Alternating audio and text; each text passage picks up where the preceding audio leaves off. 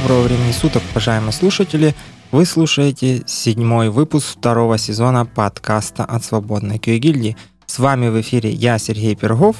И я, Ярослав Пернировский. И у нас в гостях сегодня Егор Бугаенко. Многие знают его как э, автора блога, э, книжек по разработке. И вот э, я Егора слушаю и смотрю, так не пристально, но эпизодично. И он часто ездит на конференции, выступает в разных подкастах, э, я бы так сказал, подкастах, ориентированных все-таки на разработчиков. Но там он задевает темы, связанные с тестированием. И вот э, мы осмелились пригласить его все-таки в подкаст, который э, про тестировщиков и для тестировщиков, чтобы вот обсудить эти все вопросы. Егор, представься я на связи. День добрый всем. Меня зовут Егор, как уже сказано было. Действительно, я больше разработчик, конечно, а не тестировщик.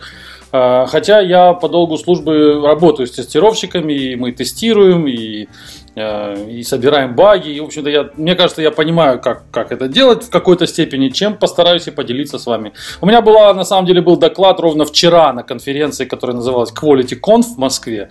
И доклад мой был для, в общем-то, ну, не для тестировщиков, но для тех людей, которые озабочены качеством. И там мы прошлись и по вопросу тестирования. Поэтому я готов. Да, этот доклад я смотрел, э, хотя меня когда-то, когда я э, скинул ссылку на, этот, э, на эту конференцию, меня там сильно захейтили, но то уже вопросы такие. Э, значит, у нас есть для таких вот случаев, когда это, э, ну, типа интервью, первый такой стандартный вопрос для разогрева, а как ты вот вообще попал в IT? Ну, я начинал, когда мне было 12 лет, это было очень давно. Я попал в IT еще, когда, наверное, компьютеров толком-то и не было, поэтому я начал очень давно, со школы еще, с пятого класса. Мне нравилась вообще эта идея вот, э, конфигурировать некую вычислительную машину для того, чтобы она делала что-то такое, что ты хочешь, там, как-то ее программировать. Вот и я попал в IT. Потом это, это такая любовь к вычислительной технике, она переросла уже, в общем-то, в бизнес, там, в профессию, в бизнес. И дальше я стал программировать, программировать. Я уже там в девятом-десятом классе уже довольно неплохо программировал и на C++, на ассемблере. Ну, я с самого, самого детства программирую. Ага. И ты, я вот слушал там э, подкаст IT Weekend, по-моему, где ты рассказывал, что у тебя была своя IT-компания, э, если это можно назвать в то время еще, и ты там был типа проект менеджером и вот в тот момент ты начал задумываться, что как-то все в IT идет не так, как как хотелось бы. Действительно, была большая, ну как большая, у меня была команда, это было на самом деле, мы начинали, когда это начиналось, этот аутсорсинг, тогда это еще было такие этапы становления аутсорсинга, мы были одними из первыми, одними из первых на рынке в то время, там в городе, это был Днепропетровск, в нем там была одна фирма до нас, и мы были, грубо говоря, второй фирмой, там более-менее какого-то размера, то есть нас было там около, ну под 100 человек, больше, в какое-то время было чуть больше, в какое-то чуть меньше, но около 100 человек, и мы действительно писали в таком классическом аутсорсинге, мы делали под заказ разработку, ну и я уже многим говорил о том, что постоянно провалы, во всем этом аутсорсинговом бизнесе одни провалы ты постоянно должен обманывать клиента, ты постоянно должен из него вытаскивать деньги, чтобы как-то заплатить зарплату своим сотрудникам, ты постоянно должен обманывать сотрудников, потому что у тебя нет гарантии, что завтра этот клиент будет тебе платить, а ты не можешь сотруднику признаться в том, что ты не знаешь, будет у него через месяц зарплата или не будет. И поэтому ты на, таком, на такой пороховой бочке с двух сторон сидишь, при полной неизвестности относительно заказов, при полной неизвестности относительно рынка, вот относительно рынка труда, где брать этих людей, как их не потерять. И при этом проекты разваливаются, потому что менеджмент очень слабый. Потому что как ты не, не, этих менеджеров не тренируй, не обучай, они все равно люди, они все равно допускают ошибки, все равно они где-то могут просто забыть, где-то они просто не учли, где-то они не подумали, где-то просто побоялись, испугались, там где-то, не знаю, там уточнить требования или поговорить с заказчиком лишний раз. И в итоге из этой мелкой какой-то ошибки или мелких ошибок этих менеджеров, которые тоже люди, в общем-то, на зарплате сидящие и мало какую там ответственность на себя готовые брать, проваливаются проекты стоимостью в десятки тысяч долларов, и, соответственно, страдает компания, и в итоге ну, мой опыт э, этого аутсорсинга, он за там, лет 8 мы этим занимались, э, показал, что он крайне ну, невыгодный и такой тяжелый бизнес. Причем, когда его начинали там в 2001 году, в 2000 году, это было выгодно, потому что зарплаты людей были очень низкие, и программист получал там 200-300 долларов. 300 долларов это была высокая зарплата для Java программиста, для senior Java программиста. Я помню, как мы там переманивали из соседних фирм, там им платили там 180 долларов, а мы платили там 250, и к нам готовы были идти все, кто, кто был на рынке. А потом эта ситуация стала меняться с каждым годом. И когда уже закрывали это все, когда ну, прекращали этот такой вот классический аутсорсинг, там зарплаты уже были и полторы тысячи в месяц долларов, и, и даже ну, вот около таких цифр для senior developer. Сейчас эти зарплаты уже там 3-4 тысячи. То есть я уже не дождался этого времени, когда стали они 3-4, а то и больше. Ну, вот, поэтому рынок стал, ну, ситуация стала такая экономически невыгодная, неинтересная. И плюс вот эта вот проблема с менеджментом, которая она настолько тяжелая и финансово очень э, драматична, финансово очень опасна, когда один, одна мелкая ошибка project менеджера приводит к провалу всего проекта ну, вынудило меня начать думать о, чем, о чем-то другом, начать думать о том, как будет разрабатывать софт лучше, как бы как сделать по-другому, чтобы не было ну, таких тяжелых провалов, и при этом, чтобы была какая-то выгода, чтобы мы разрабатывали софт, и зарабатывали мы, и программисты зарабатывали, и не думали о том, чтобы, ну, как бы им не потерять работу, и вообще, чем они будут заниматься завтра. И клиенты были довольны, тоже были на каком-то, были в какой-то ситуации больше, более высокой предсказуемости. Ну и стал вот я создавать свои методы разработки, которые сейчас, которыми мы сейчас уже успешно пользуемся. Но на их разработку ушло почти 10 лет. То есть это, это ты сейчас про Zerocracy говоришь? Да, про Zerocracy, да. А вот тут у нас сейчас э, есть такой вопрос вот про аутсорс, э, аутсорс тестирования продукта. Почему это не работает? Или все же работает? То есть вот э, если говорить про Украину, ну и там, я не знаю, наверное, Белоруссию, то э, это по большей части все-таки аутсорсинговые, ну, страны, да, имеется в виду, у нас все равно много аутсорсинга, и продукты, они, если есть, то они э, считаются, ну, отечественными, там, украинскими, белорусскими, только лишь по духу, но по факту эти все headquarters и все остальное сидят где-то в силиконовых долинах, либо в Америках, то вот как ты к этому относишься? Ну, я как отношусь? Эта ситуация не нами придумана, это такой рынок, тут к нему нельзя, я не могу тут что-то поменять. На самом деле не совсем все так, потому что в той же Беларуси есть компании, которые там, те же вот эти вот танки и тот же, допустим, там Viber. Я не очень хорошо понимаю там действительно структуру инвестиционную, кто в них действительно инвестировал и кто действительно владеет. Но есть истории, когда компании создавались, э, изначально создавались там на Украине, допустим, тот же Grammarly, по-моему, это же украинская компания изначально. Но потом, безусловно, конечно, когда она становится привлекательной, в нее приходят инвесторы, так или иначе, инвесторы э, из того рынка, который хорош для инвесторов, а не для программистов. Потому что программисты, в общем-то, работать могут в любом рынке. Им дай компьютер, дай им там место, где тепло, где можно жить, и дай им вкусную еду, и, в общем-то, вот он и программист. Его можно в любое место посадить. А инвестору ему важна территория, где он находится, важно, чтобы его деньги не пропали. И инвестору быть в Украине, инвестор инвесторам, сами понимаете, это крайне невыгодно, тяжело, и он просто понимает, что у него деньги просто могут украсть ровно после там, первой же своей инвестиции там, в миллион долларов, он может этот миллион никогда не увидеть. Поэтому ему нужна защита от государства, ему нужно, чтобы его государство защищало его инвестиции, чтобы он знал, что если он дал там миллион каким-то программистам, а они, допустим, украли у него эти деньги, то он пойдет в суд, и этот суд будет на его стороне, и неважно, сколько там у этих программистов денег будет, или у их новых хозяев, сколько у них будет капитала, все равно правда восторжествует. Ну, до определенной степени. Безусловно, в любой стране есть э, коррупция, но инвестор хочет все-таки как-то иметь какую-то формулу, какую-то процедуру ну, борьбы с мошенничеством. В Украине, в России такой формулы не существует, либо она ну, основывается на таких коррупционных схемах, которых инвесторы плохо зачастую понимают и боятся этих схем, потому что они нестабильны. Сегодня ты с одним коррупционером, завтра с другим, в итоге ты проиграешь. Поэтому я думаю, что это совершенно естественно, что капитал находится в Калифорнии, там находится в Америке или, допустим, в Европе, а мы вот сидим и руками работаем в, на тех странах, где мы сидим и работаем. Я думаю, это политическая такая. А, тут на, на самом деле Серега немножко неправильно вопрос задал. Тут а, аутсорс имеется в виду. Вот ты когда был в подкасте с Джукру, ты говорил, что тебе проще отдать тестирование на аутсорс, соответственно, ты будешь платить за баги, вот это вот все. То есть э, с точки зрения как бы людей, которые работают э, за Rocracy, они как бы, ну, для тебя не аутсорсеры все. То есть они не сидят в офисе, они удаленно что-то тебе делают. Ну, ты просто, да, я просто не то слово немножко. Мы не называем их аутсорсерами, мы называем это фрилансером, потому что... Ну да, окей, фрилансеры. Да, аутсорсинг это больше формула B2B, то есть когда один бизнес аутсорсит какие-то процессы на другой бизнес. И тогда угу. у меня, допустим, девелоперы здесь, а вот я нахожу какую-то группу там тестировщиков, компанию тестировщиков где-нибудь, например, в Индии, и с ними заключаю контракт, это получается аутсорсинг там, или даже аутстаффинг, такое слово сейчас есть. А мы работаем с фрилансерами, мы никогда не работаем с компаниями, мы пробовали, у нас не получается, мы считаем, что это ну, только вред приносит, потому что компании, которые ничего, кроме как продажи людей, ничем не занимаются, это вот классические аутсорсинговые модели, которые там, не знаю, там Luxoft, EPAM, ITX Transition, тот же белорусский или какие-нибудь там SoftServe. Это же в основном в большинстве своем это фирмы, занимающиеся, ну, арендой столов фактически. Они сдают столы в аренду с людьми за этими столами сидящими.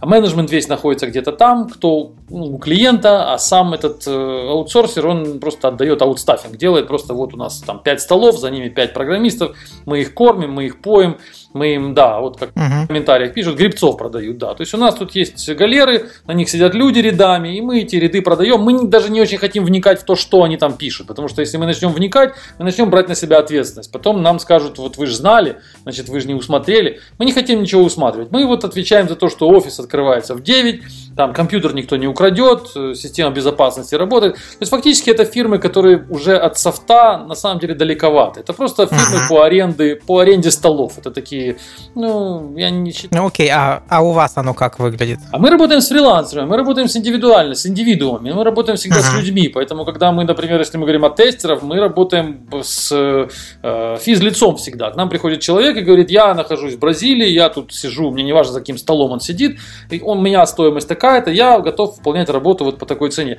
И мы всегда платим, ну, мы платим вообще всегда за результат, и мы платим всегда лично в руки этому человеку. Никогда никакой посредник между нами и между, между нами, этим человеком, не, не становится, и мы категорически против такого посредника. Мы пробовали там какие-то несколько лет назад этих посредников, они только вносят шум, они забирают себе огромные деньги, потому что они накручивают, естественно, на все эти аккаунт-менеджменты, эти биллинги, на все возможные эти инвойсы, которые они там красивыми присылают. Нам эта вся ерунда не нужна. Мы просто отсылаем, грубо говоря, биткоины этому программисту в Бразилии, и он счастлив. Нам не нужна вот вся эта посредническая ерунда не нужна, потому что мы умеем управлять этим человеком. Угу. Потому что многие клиенты, почему мы такие, вот я рассказываю, какие мы замечательные, многие клиенты не могут это делать, они не умеют. Возьмите какого-нибудь там предпринимателя из Берлина, который хочет себе сделать софт, но он не знает, как управлять там 10 программистами. У него есть там 200 тысяч долларов или евро, но он готов их потратить, но он не знает, как их распределить между 10 программистами. Он боится этих программистов, он не умеет на их языке разговаривать. Поэтому он должен кого-то нанять, он должен нанять какого-то надсмотрщика над ними, который будет там как-то ими ну, как-то над ними, как над ними управлять этим и как-то ему оформлять это все в виде, не знаю, каких-то отчетов и показывать, чем они там занимались. Хотя, как я раньше сказал, они, конечно, особо не вникают в то, что они там делают, но нужна какая-то прослойка, потому что люди напрямую с девелоперами не умеют. А если говорить о, о тестировщиками, то мы действительно работаем как мы работаем с этими фрилансерами, тестировщиками, мы им платим э, за, за найденные ошибки. И нам это кажется максимально правильным подходом, вообще идеальным подходом, когда тестировщику платится за результат, как и программисту, как и всем платится за результат. Результатом тестировщика являются найденные ошибки. Никаких других результатов от тестирования я себе представить не могу. Нас не интересуют ни его скрипты, по которым он тестировал, ни его там тест-сценарии, которые он написал, ни его, я не знаю, там, даже автоматизированные тесты, которые он мог бы написать. Это все какие-то вспомогательные продукты, которые он может создавать, если ему это нужно. Тогда он это пускай создает. Но нас интересует конечный результат. Нас интересует всегда на выходе э, баг, который отрепорчен, который оформлен, который принят нами командой как действительно это валидный баг, и после этого мы платим деньги. И так, мне кажется, должны работать все тестировщики. Такая моя. То есть и они э, вот реально у тебя люди, которые тестируют, они находят баги и получают э, деньги только за найденные баги. Только за баги. Мы никогда не платим ни зарплату, ни за день работы, ни за обучение. Мы никого не учим, не тренируем. К нам приходит человек из Бразилии, и мы говорим, дорогой человек из Бразилии, хочешь быть тестировщиком, вот тебе репозиторий, вот тебе на продакшене там, или на тестинге э, взлетят, э, находятся, сори, я тут чат читаю, вот у нас находятся, да, на продакшене какой-то продукт, вот у нас на стейджинге продукт, смотрим туда и туда, тестируем как хочешь. Если ты умный тестировщик, ты будешь смотреть в исходный код. Если ты слабый тестировщик, ты будешь только кноп, там, мышкой кнопки нажимать и пытаться сломать таким образом. Uh-huh. Чем более профессиональный, тем больше ты будешь использовать инструментов. Ты будешь нагрузочное тестирование делать, ты будешь делать там, не знаю, какой-нибудь reliability тестирование, ты будешь делать там бэкап тестирование. Тестирований миллион разных вариантов, что можно протестировать в софте. Если ты грамотный, чем более ты грамотный, тем тебе будет легче этими инструментами пользоваться, тем больше ты найдешь багов, тем более эти баги будут ну, важные. Мы еще, конечно, но обращаем внимание на то, какие тестеры, потому что часто нам задают вопрос о том, что ну, как бы неправильно платить одинаково за один и тот же, за, за разные баги, потому что один баг это может быть просто там косметическая ошибка на сайте, а второй баг это может быть какой-то security там flow, security дырка, э, которую там искал человек три дня, в итоге нашел, и она нам сохранила там десятки тысяч долларов. Э, конечно, эта стоимость этих багов разная, но мы все равно стараемся платить одинаковый фи, мы просто по-разному оцениваем тестировщиков. Мы когда нанимаем людей, мы смотрим, кто более высокий профессионализм у него как тестировщика, мы ему платим там больше там, за, за баг. Кто попримитивнее тестировщик, мы это понимаем на старте, ну и по тем багам, которые он репортит, мы можем платить ему просто за баг меньшую цифру. О, смотри, а у меня есть под эту вот тему, как ты начал, два таких вопроса. Вот первый уже там, э, ну, по крайней мере, с того времени, как я в этой всей движении, звучит фраза там на разных конференциях и всем, что тестировщики вообще в принципе не нужны. И я вот, ну, слушая твои там доклады, либо какие-то эти, долго ждал, что ты это скажешь, но вот ты сам говоришь, что вы все-таки нанимаете тестировщиков и говорите, что это тестировщики, либо это какие-то условные тестировщики. Вот как, как твое видение? Потому что там все началось с того, что Google написал, что вот у нас нет тестировщика, у нас там SDED, либо там софтвер-инженер, и вот на этом все и заканчивается. Вот я не знаю, как это. Я не представляю, как можно без тестировщика. Я, более того, считаю, что тестировщика должно быть много, они должны быть квалифицированные и чуть ли не более квалифицированные, чем программисты. Я не представляю, как можно серьезный продукт делать без тестировщиков. Ну, можно, конечно, как мы это делаем, мы, в общем-то, платим за баги не только тестировщикам, но и программистам. Мы говорим, любой человек, кто участвует в проекте, может найти ошибку, и мы за эту ошибку заплатим. Будь ты тестировщик, будь ты программист, будь ты архитектор, будь ты уборщица, нас не интересует, кто репортит баг. Главное, чтобы ошибка была задокументирована, и мы за нее заплатим там какую-то сумму. Как э, сделать, как в серьезном проекте можно иметь только девелоперов, там, не знаю, 50 девелоперов и 0 тестировщиков – ну, это, по-моему, ерунда какая-то. Можно, конечно, переложить эту функцию на юзеров. Если, допустим, у тебя продукт с огромной пользовательской базой, и эта пользовательская база очень лояльна к тебе, и она готова терпеть твои там релизы, пререлизы, там альфа-релизы, бета-релизы, и готова тебе репортить баги, когда там все валится в продакшене, ну, может быть, можно тестировщиков, как у нас, например, в open source моих продуктах, ну, нет тестировщиков, просто потому что нет на это средств, нет денег. Я просто выкатываю продукт, часто делаю там, open source какую-то библиотеку, там или веб-сайт, у меня все мои pet проекты, которых там около, не знаю, там 15 штук, они все в открытом коде, ну, подавляющее их большинство. И я просто выкатываю в продакшн, выкладываю, пишу, там, анонсирую это дело на Твиттере, анонсирую там где-нибудь в Телеграме. И дальше в течение первых нескольких недель на меня сыпятся баги баги от людей, которые пользуются. Ну, ну, но в этом случае они лояльны ко мне. Я понимаю, что эти люди от меня не отпишутся, если они увидят эти ошибки. Они не скажут, да вот, опять там твои баги. Я им сообщаю, это там бета-версия, то есть она пока не, нестабильная, тестируйте. И мне пишут баги, часто бывает там что-то ломается, часто бывает даже security какие-то там дырки. Но я это делаю, потому что это open source, и потому что люди готовы, ну, они лояльны ко мне, как я сказал. А как это можно сделать, если вы коммерческий продукт выпускаете, и если у вас какой-нибудь там, не знаю, Facebook, ноутбук, и он весь закрытый, за, за, запечатанный, и вы выкатываете новую версию, и она вываливается на миллионы пользователей, и никто ее перед этим не тестировал, и ну, я не представляю себе, как это возможно. Это глупость какая-то, на мой взгляд. Я думаю, Google либо врет, либо это какая-то, либо мы не поняли, я не читал эту статью, либо мы не поняли, что он там говорит на самом деле. Но я, я считаю, что тестировщики это люди первого сорта, даже они часто даже важнее, чем программисты. И я об этом говорил вот в своей книге, которую я летом прошлым выпустил, Code Ahead называется. И я в ней посвятил, наверное, ну, страниц, наверное, 40 обсуждения именно этой проблемы, проблемы тестирования, проблемы роли тестировщика. И я там много раз сказал, что тестировщик это человек незаслуженно относимый к людям второго сорта сейчас в командах. В основном туда идут джуниоры, студенты, люди с низкой оплатой, туда берут людей абы кого, и им дают э, кнопки и говорят, вот ты как обезьянка, сиди и нажимай, тестируй, кликай сюда, и как-нибудь оно будет протестировано.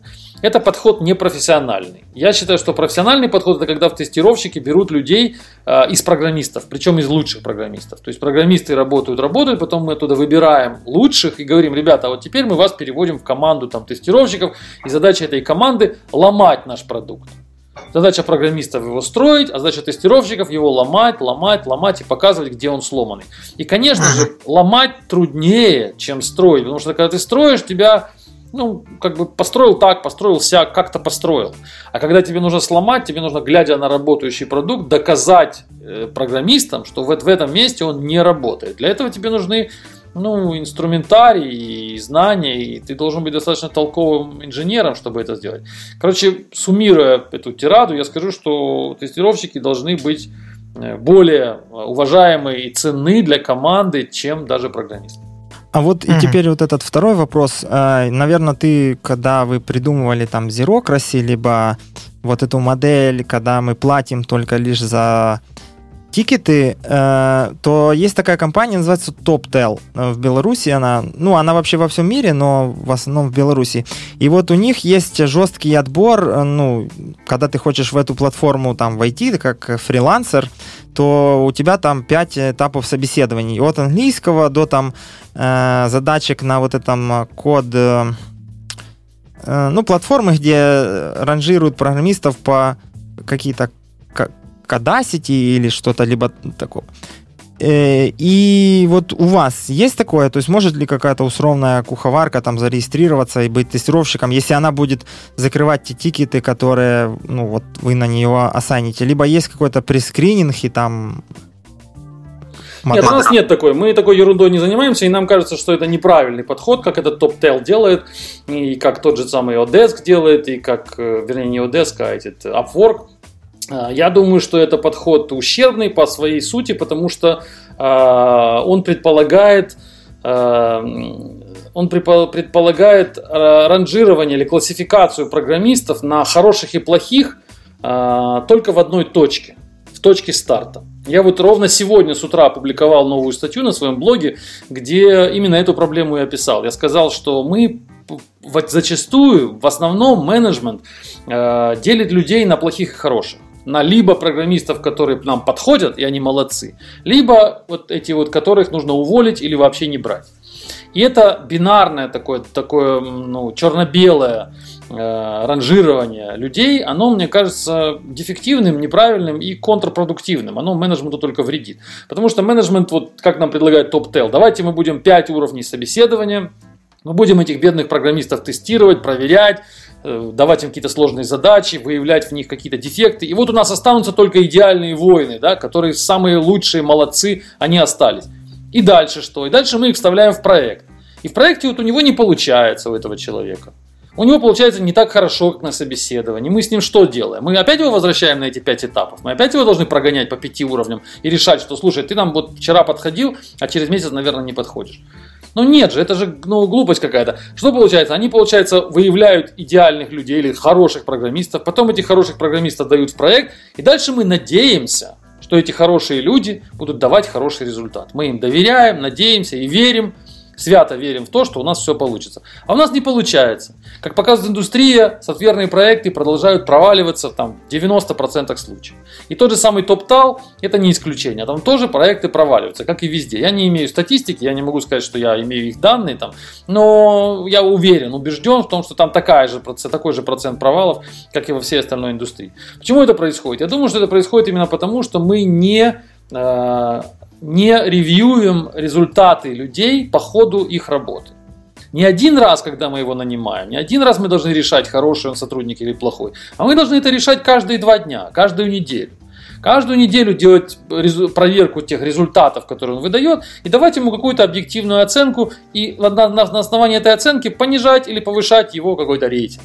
И это должно происходить не э, не в, как сказать, не в унизительном тоне к программисту, а наоборот в таком э, сотрудническом тоне, что он, он должен знать, что есть некая формула, по которой каждый участник проекта э, проходит какую-то там, не знаю, э, как это сказать, сертификацию, градацию, верификацию. В нашем случае это просто такая система, такая геймификация, где мы даем э, репутационные очки каждому программисту. И он эти очки либо набирает, либо теряет. И каждые 15 минут он знает, сколько у него этих очков. Если у тебя их больше, если у тебя их количество растет, ты хороший программист у тебя количество их падает, ты программист плохой. Вот и все. И нам не важно, как ты проходил эти интервью полгода назад. Нам совершенно наплевать на эту информацию, какой ты был полгода назад, кто тебя там интервьюировал. Мы вообще никого не интервьюируем. Человек, okay. хочет... а, э, извини, извини, а вот ты говоришь, э, мы даем очки. Это как? Кто? Это люди какие-то или это робот какой-то автоматически вычисляет что-то? У нас это робот, формуле? да. У нас это робот делает. У нас система, мы платим за результаты, мы платим за результат микро, микро такими платежами, ага. микрозадачами, и поэтому при каждой закрытии каждой задачи человек получает определенное число поинтов. Либо не получает, а. либо теряет. Либо в плюс, либо в минус. Если ты там неделю ничего не закрывал, у тебя рейтинг э, падает. Да, у тебя потихоньку рейтинг падает. Да. Если ты не закрывал ничего, если ты, допустим, про, там, пропускал что-то, если у тебя где-то были провалы, э, какие-то у тебя были там отказы, у тебя было какие-то нарушения там качества где-то в чем-то, ты эти поинты теряешь, теряешь, и деньги тоже у тебя, соответственно, меньше их становится. И все. Но это твоя, как бы сказать, это твоя э, сиюминутная, как бы текущее, твое текущее состояние. Ты, мы не, мы не делим людей на плохих и хороших. Это только плохие менеджеры так делают. Нет плохих и хороших людей. Есть люди, которые сейчас, в данный момент времени, выполняют свои обязанности. А есть люди, которые не выполняют. Но завтра эти люди могут поменяться местами. Сегодня я ленивый, и мне не интересно, а завтра мне стало интересно, я стал более продуктивный. Но нельзя на, мне вешать, э, на меня вешать э, ярлык, что я вот программист, не прошедший интервью, и меня никуда не нужно брать. Поэтому мы этой ерундой не занимаемся. То, что TopTel это делает, или там другие сайты это делают, просто потому что они не умеют управлять людьми. Все, что они умеют, это 5 слоев интервью, а потом разделить людей на две группы, хороших и плохих, а потом надеяться, что хорошие люди дадут хороший результат. Но это надеяться, ну, это только непрофессиональный менеджмент э, работает через надежду. Поэтому мой ответ, э, не надо никаких интервью проводить, нужно брать людей, тех, кто приходит. Нужно, конечно, ну какое-то базовое, мы делаем очень примить такое несложное интервью на входе. Даже не интервью, мы смотрим на, на профиль человека, мы смотрим на его, так сказать, регалии, которые он заработал до того, как пришел к нам. И дальше мы ему говорим, хорошо, мы тебя принимаем, мы принимаем практически всех. И сразу ставим его в э, тесте такой, песочница, у нас есть такая песочница из проектов, и мы туда его в этот проект, в эту песочницу вставляем, где нет реальных клиентов, где нет реальных там денег, и смотрим, как он там работает. Если он там, у него получается, и он начинает зарабатывать эти, эти очки репутационные, то мы его переводим в реальный проект, и дальше он в реальном проекте работает. Но опять же, это не значит, что он будет в этом реальном проекте всегда. Он может из этого реального проекта вылететь, если он начнет показывать э, плохие результаты. Угу. Мы постоянно человека держим на ежеминутном, ежедневном ре, э, ре, реквалифицируем его, вот так можно сказать. Угу. Окей, то есть, насколько я понял, э, у вас все же есть какие-то проекты, и люди закреплены за какими-то проектами а не так, что там есть список тикетов, и ты смотришь такой, о, этот тикет мне нравится, и берешь его. Не-не-не, у нас нет, у нас, конечно, проекта нет. Так просто списка тикетов, я не думаю, что это правильно. У нас каждом, каждый человек участвует в нескольких проектах. Внутри каждого проекта есть там треки, треки, такая трекинговая система тикетов, мы используем GitHub, и человек смотрит на этот GitHub, и там внутри него есть тикеты, и он их либо создает, либо закрывает. А вот э, угу. сейчас пока Ярик... Подожди, подожди. А, а вот если там, допустим, ну, есть какие-то тикеты, которые, ну, тупо неинтересны, то есть никто не хочет за них браться. Бывает такое? Ну, бывает такое, да, бывает такое, что человек не хочет браться, это бывает не часто, но иногда бывает, когда тикет даются одному человеку, он от него отказывается, другому человеку он от него отказывается, третьему. Но мы эту проблему решаем деньгами, мы просто увеличиваем бюджет тикета и сразу к нему появляется интерес. Ну, как таксисты приблизительно. Это как Uber для, для, да, знаю, для, да, тикета. Да, назови это Uber для программистов, да. Мы вообще сторонники, я лично, и мы в команде все сторонники решения проблем деньгами. Мы все решаем деньгами. Если что-то не получается, значит там просто мало денег. Если кто-то не хочет браться за задачу, значит ему просто не хватает денег. Вот и все. Мы никогда ни на кого не кричим, не заставляем, не убеждаем, не делаем тимбилдингов, не рассказываем, как это важно. Мы просто понимаем, что если у человека нет интереса, значит ему недостаточно денег. Все, увеличь, увеличь сумму, и он заинтересуется. Все, не надо ему никаких, не нужно никаких уговоров, разговоров. Все деньгами решает. Окей, ну сейчас 9% мы... проблем решается Про... деньгами. Про это сейчас мы еще поговорим. А вот э, пока ты говорил про собеседование, то мне интересно, вот мы тут э, часто в своих выпусках ну, обсуждаем эту болезненную тему, потому что собеседование, оно отчасти предвзятое. Вот как ты сказал, э, ну, оценивается человек э, субъективно по мнению тех, кто ну, непосредственно собеседует. И э, этапы собеседования бывают разные. И вот, э, ну, может быть, ты сталкивался или не сталкивался про собеседование, когда э, заставляют писать код на бумажке. Ну, ты приходишь там, не знаю, на, в какую-то компанию из там топ больших, и там люди приходят, так, ну вот ты там делал то-то, то, а давай-ка ты нам вот на листике напишешь там, не знаю, сортировку пузырьком ну, дают листик, ручку, и ты вот написал, молодец, не написал, ну... Негодный если, программист. Да, то негодный программист, тестировщик, и там уже как повезет. Если был красивые глаза возьмут, ну, некрасивые глаза не возьмут. Как ты вот к такому относишься? Считаю, что да, интервью, они, вот ты все правильно сказал, я мне тут особо нечего добавить. Я думаю, что это нехорошо, когда человека интервьюируют. Я вообще считаю, что э, правильно э, ну, не проверять человека человеком, потому что действительно огромный здесь процент субъективизма и огромное огромное влияние просто личного ощущения человека от, от человека. Допустим, ты там мне лично вот не нравишься, например, как человек, вот, и мне все равно, какой ты код мне показываешь, просто ты мне не нравишься. А другой мне более симпатичен, и я на, на код готов закрыть глаза. Ну, это, это, без, это естественно. Невозможно быть объективным, общаясь с другим человеком. Безусловно, есть какая-то симпатия и антипатия. Мы вообще это, эти интервью исключаем. Более того, мы считаем, что видеоинтервью или звуковые интервью с программистами это дело достаточно бестолковое, учитывая, что, во-первых, во-первых, мы разговариваем на разных языках, и человек из Бразилии может просто плохо говорить на английском и, и быть при этом прекрасным Java-программистом, но, но, но голосом он на английском передать свои мысли не может, или ему это трудно. Но текстом он писать может. Это первое. Второе, человек может быть просто интровертом, закрытым, а большинство программистов, они чуть ли не аутисты, и им просто тяжело разговаривать в видеорежиме, в звуковом режиме, и у них получается плохо. И поэтому им приходится покупать эти книжки, как пройти интервью, ходить на какие-то тренинги, то есть заниматься какой-то ерундой, которая не касается программирования. Зачем нам из, из программиста делать, э, не знаю, подкастера? Это мы с вами, вот нам удобно включить микрофон, мы чувствуем себя комфортно, можем поговорить. А большинство программистов, они слушают нас, но им выйти в этот эфир, для них это стрессовая ситуация, им это не хочется делать. И зачем их заставлять? Это не их, ну, не их профессия. Поэтому это не нужно делать. Что мы делаем вместо этого? Как я считаю, вообще любая профессиональная команда должна делать э, софтверная. Нужно обращать внимание на то, что человек сделал за последние там, не знаю, 10 лет своей карьеры или 5 лет своей карьеры. Какие у него реальные наработки. Что он уже показал рынку, чтобы рынок его оценил. Например, что-нибудь он написал в open source. Например, у него есть какой-то GitHub репозиторий, в котором какие-то, какой-то код, который завернут в библиотеку. Эта библиотека имеет там, не знаю, там 200 звездочек на GitHub, ею пользуется. Это о чем говорит? О том, что человек старался, работал, у него получилось, он смог эту библиотеку сделать, он смог понять задачи рынка, он смог эту библиотеку пройти через тех же тестеров, которые ему писали там негативные комментарии, он все эти комментарии как-то разрулил, и в итоге библиотека стала так или иначе популярны. Это достижение. Например, у него, я много раз об этом говорил, например, у него большой аккаунт на Stack Overflow.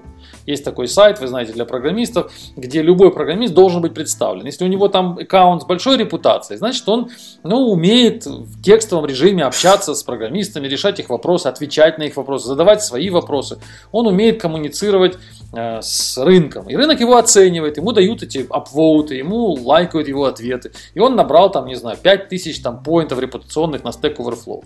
Много программистов может набрать 5000? Немного. К нам редко приходят люди с репутацией там 5000 тысяч и больше на Stack Overflow. Вот эти люди, которые приходят с этой репутацией, зачем их интервьюировать? Зачем мне ему звонить и задавать ему какие-то вопросы, показывать ему какой-то код на Java, если он уже ответил там на 300 вопросов на Stack Overflow про Java? Ну, значит, он что-то понимает в Java. Ну, зачем а я вдруг его... это не он сделал? Ну, если он не он, но это редко. Я не видел никогда, чтобы человек... Ну, можно проверить, кто-то присылает. Я не видел такого вранья. Хотя это возможно, безусловно, ну, может быть. Но я с этим не сталкивался. Обычно ты видишь по человеку, когда он присылает тебе информацию, он говорит, смотрите, вот мой GitHub, вот мой Stack Overflow, вот мой аккаунт там на Твиттере, вот мой аккаунт на Фейсбуке, вот я на LinkedIn. Все это вместе, вот мой пакет, я с этим пакетом пришел, берете? И мы на это все смотрим, и через 3 минуты мы даем ответ. Да, берем. Все. Зачем нам 5 уровней интервью, если уже рынок его 5 лет интервьюировал? Если уже он там, не знаю, 10 лет подряд находился в, э, в, в интенсивном контакте с рынком, где его десятки, сотни людей интервьюировали. И тут я такой умный появляюсь и говорю, я тебе сейчас тебе задам вопрос про Java. Ну кто я такой? Ну, ну что я, самый умный по Java? Нет что я такой специалист, вот у меня есть такое право этого человека сейчас тут интервьюировать. Просто потому, что у меня деньги в кармане, потому что я сейчас его работодатель, я имею право вот сейчас ему задавать умные вопросы и корчить из себя специалиста. Ну нет, ну какой я специалист по сравнению с ним? Ну, это неуважительно, на мой взгляд. Дайте рынку его возможность. Если, конечно, это полный джуниор к нам приходит и говорит, ребята, у меня ничего нет, ни GitHub, ни Overflow, я ничего раньше не делал, я вот начинающий. Ну, тогда мы тоже говорим, ну, начинаешь, да, что тебя интервьюировать, какие тебе я буду вопросы задавать. Ну, вот тебе там маленький рейд какой-то, заходи и занимайся какой-то пока простыми задачами. Я считаю, что если а, ну... компания делает интервью, эта компания показывает свой непрофессионализм. Чем больше, чем более строгие у них интервью, тем более непрофессиональная команда. Вот такое мое мнение. Более слабый. Ну, это, смотри, это в том случае, если у человека есть GitHub, вот это вот все. А если там работает, э, условно говоря, хороший тестировщик э, где-то в аутсорсе, у него нет никаких проектов своих, он просто работает на одном проекте там 10 лет. И вдруг его что-то там перемкнуло, и он хочет прийти к тебе. Ну, значит, он плохой тестировщик. Значит, он, ну, я на эту тему массу мне задавали вопросов таких вот подобных, и я даже несколько статей написал на эту тему. Если ты не в рынке, если рынок тебя не знает, если ты ничего не сказал этому рынку, если ты не написал никаких, никаких статей раньше, если ты нигде не выступил, если ты не сделал никакого open source contribution, если тебя никто не знает за 10 лет, грош тебе цена. И точка. И конец обсуждения. Мы Слушай, сейчас... ну вот сейчас ты говоришь, я вспомнил буквально, может быть ты видел, я не знаю, может быть нет, по-моему на Хабре, Хабр сейчас превратился в какой-то переводилово статей с медиума, была статья, где программист, либо программист, либо он, его друг там описывал, что вот несправедливо, что сейчас на работу берут не профессионалов, а вот, э, ну, я их называю говорящие головы, то есть вот тех, кто там подкасты, там в Твиттере тысячу подписчиков, в Ютубе там, то есть если ты пришел, вот как ты говоришь, с таким досье, то говорят, а, ну, значит, хороший чувак, э, а по факту, ну, получается мисс-матч. Там всякие блогеры и все остальные, они популярные, но они самой вот рабочей ценности не, не представляют. То есть посади его писать код, а он кода-то и не умеет. То есть говорить он о нем умеет, а писать не умеет. То вот э, не считаешь ли ты, что это вот все к этому движется? Ну, то есть люди начнут набивать вот эти профили, но они будут, по сути, пустышками. То есть у него там идеальный LinkedIn, он там он собирал в Твиттере подписчиков, хотя он пишет там, ну, про код, но, допустим, какие-то там мемасики, и людям это нравится, они подписываются, но сам он программировать особо-то или тестировать не умеет. Ну, безусловно, ты совершенно прав. Я таких людей тоже встречал, и массу таких я вижу, которые действительно очень-очень такие, как это на английском, vocal, то есть они очень много говорят и очень громко, и твиттеры у них заполнены. Но надо смотреть не на твиттер. Я же сказал, первые, две, первые два критерия, на которые мы обращаем внимание, это GitHub и Stack Overflow. Какой бы ты ни был шумный, какой бы ты ни был общительный, сколько бы ты там мимасиков не делал, но на Stack Overflow ты не заработаешь 5000 поинтов, если ты реально не что-то не знаешь по Java просто не заработаешь. Попробуй. Сядь за Stack Overflow, попробуй на него там потратить 2 часа в день. Ты через месяц заработаешь себе там 500 поинтов. И все. Но 5000 это нужно реально что-то иметь сказать. И поэтому, ну, Twitter это хорошо, но мы на Twitter не обращаем внимания. Мы на Twitter обращаем внимание как поддержку. То есть, если у тебя есть GitHub, и GitHub это второй поинт. Я вот на двух конференциях недавно говорил, что для меня самое важное, вот на что я реально обращаю внимание, это количество людей, которые тебя фолловят на GitHub. Вот сколько человек нажали кнопку follow на твой аккаунт, сколько у тебя фолловеров на GitHub. Э, это люди, которым ты чем-то интересен. Это люди, которые из интернета. Это люди, которые почему-то читают тот код, который ты пишешь. Эту цифру не обманешь. Ну, можно, конечно, попросить там друзей накликать, там, не знаю, но я таких не встречал, вот прям накликанных э, аккаунтов. Обычно люди приходят, и у него там два фолловера или ноль фолловеров. И он начинает рассказывать, какой он прекрасный программист. О, давай проведем smoke test. Вот у меня 167 фолловеров. Вот я как? Ну, это неплохо. Это неплохо. 167 это выше среднего, я думаю. Ну все, значит, у меня есть будущее явно. Да, более-менее, да. Ну, регистрируйся на Zerocracy, будешь там Нет, тестировать. мы сейчас дойдем. Непонятно ж пока, как зарегистрироваться. А вот, э, вот буквально вчера, да, была вот эта конференция, где ты там выступил, и мне прям, ну, для такого ж не для секрет, и ты про это рассказывал вот в подкасте там IT Weekend, кажется, что ты специально делаешь такие доклады провокационные, чтобы вот они ну, набирали, э, как так сказать, информационные поводы, то есть просмотры, и, и я, в принципе, это с какой-то с точки зрения понимаю, зачем так делать, потому что если сделать какой-то доклад, выйти и сказать, ну, там, не знаю, Java хороший язык, то никто на это не обратит внимания. Но вот ты сказал, что дружба в команде — это ну, плохо. И весь доклад был на этом построен, что э, когда команды сидят там вот в одном open space, они там пьют чаек, э, ну, в общем, и вот это все социализируется, то они не деливерят э, quality, но ты разговаривал больше про quality со с точки зрения кода. А вот э, DevOps практики, они же абсолютно про другое. И вот здесь у меня интересный вопрос, то есть какой-то получается мисс-матч. Э, мы слышим, с одной стороны, весь мир там DevOps, DevOps, все вместе, там посадите сисадмина рядом, тестировщика рядом, девелопера рядом, и они сделают вот идеальный продукт, и тут ты выходишь и говоришь, нет, нет, нет, надо всех вот посадить там, ну, мало того, что в разных комнатах, еще и в разных странах, и они бу- будут работать лучше. Как-то вот в голове не клеится это все. Ну, как я сказал, там доклад был длинный, я там 40 минут рассказывал. Я сказал, что для того, чтобы было качество высокое, надо сначала определиться, что такое качество. Что мы понимаем под качеством. Вот ты говоришь, все будет хорошо, все у них там будет клеиться. Что такое клеиться? Это как мы понимаем? Это, это продукт работает в продакшене? Это он... Ну, ну то есть продукт в продакшене раз, а два, они будут быстрее решать э, проблемы. Ну, то есть я, например, работаю в такой команде, где вот мы сидим в одном э, пространстве, да, там, ну, в одном кабинете или как там.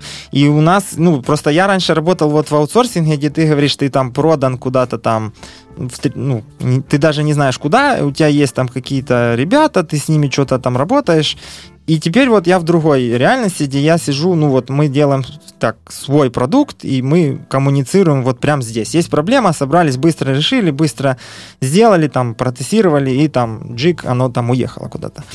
То, ну, это же намного эффективнее. А вот а ты говоришь, надо наоборот всех рассадить еще и в разные, ну, в разные страны, там, distributed. Нет, это не намного эффективнее, это менее эффективно. Вот здесь наша ошибка. Ты считаешь, что это более эффективно. Когда вы, сидя все вместе, вам пришла проблема, вы быстро эту проблему решили, вжик-вжик, и в продакшн да. все исправилось. Это неэффективно. Это вы сделали заглушку. Вы срезали угол. Вы вместо того, чтобы проанализировать эту проблему и исправить ее причину, вы в большинстве случаев будете делать Э, как это на английском, workaround. То есть вы будете делать временное решение, максимально короткое, максимально быстро, чтобы э, проблема... Потому что вам, вам не нужно будет документировать проблему, вам не нужно будет писать тесты, чтобы подтвердить эту проблему, вам не нужно будет разбираться, почему эта проблема появилась и почему и где у нас отсутствует интеграционный тест. Вам не нужно будет думать о, программистах, которые, о программистах, которые придут через полгода вместо вас, когда вас уволят, и как они разберутся с этой проблемой. Вы об этом всем не думаете. Во-первых, вы уверены, что вас не уволят. Во-вторых, вам некомфортно разбираться с этим всем. Вам проще это все решить быстро и опять вернуться к своему чайку, вы делаете все против проекта, но за себя. Для вас, как для программистов, как для девопсов, да, это лучшая ситуация. Но для меня, если я фаундер проекта, если я плачу деньги за это, то вы против меня играете, потому что вы делаете все то, что помешает мне в будущем этот проект поддерживать. А вы, как программисты, вы существа заменяемые, вы расходный материал на самом деле для проекта. И мы сейчас все знаем, что программисты меняют проекты чуть ли не каждый год, а то и даже иногда чаще. То есть ну, я... то есть ты не веришь в... Ну, то есть смотри, опять-таки у нас есть вопросы, и ты про это говорил э, там и в статьях, и в подкастах. Вот есть жесткий CI, и это какой-то такой момент, в котором я толерантен ну, или согласен с теми мыслями, которые ты пытался донести там до слушателей, читателей, либо там людей, которые это будут смотреть. То есть, что если построить жесткую систему э, continuous integration, то разработчик не сможет залить э, ну, плохой код, в, ну, в мастер. То, что мастер должен быть закрытый, в него нельзя по прямой пушить, это, по-моему, уже э, ну, не то, что bad practice, это давно уже никто так не делает. Но суть в том, что если построить вот этот CI таким образом, что он не даст сделать вот то, что ты сказал, там, не задокументировать, не, ну, не, не прогнать тесты, не там бла-бла-бла, то, в принципе-то, ничего плохого здесь нет. Да, именно это я и сказал на конференции вчера. Я сказал, что для того, чтобы качество было высокое, только я это не CI называю, это build pipeline. То есть должен ну, быть у нас пайплайн, да. да, жесткий пайплайн, через который тяжело прорваться, через который тяжело протащить этот код, который не соответствует требованиям качества. Он же должен быть жесткий. Как может быть жесткость, если у нас дружба?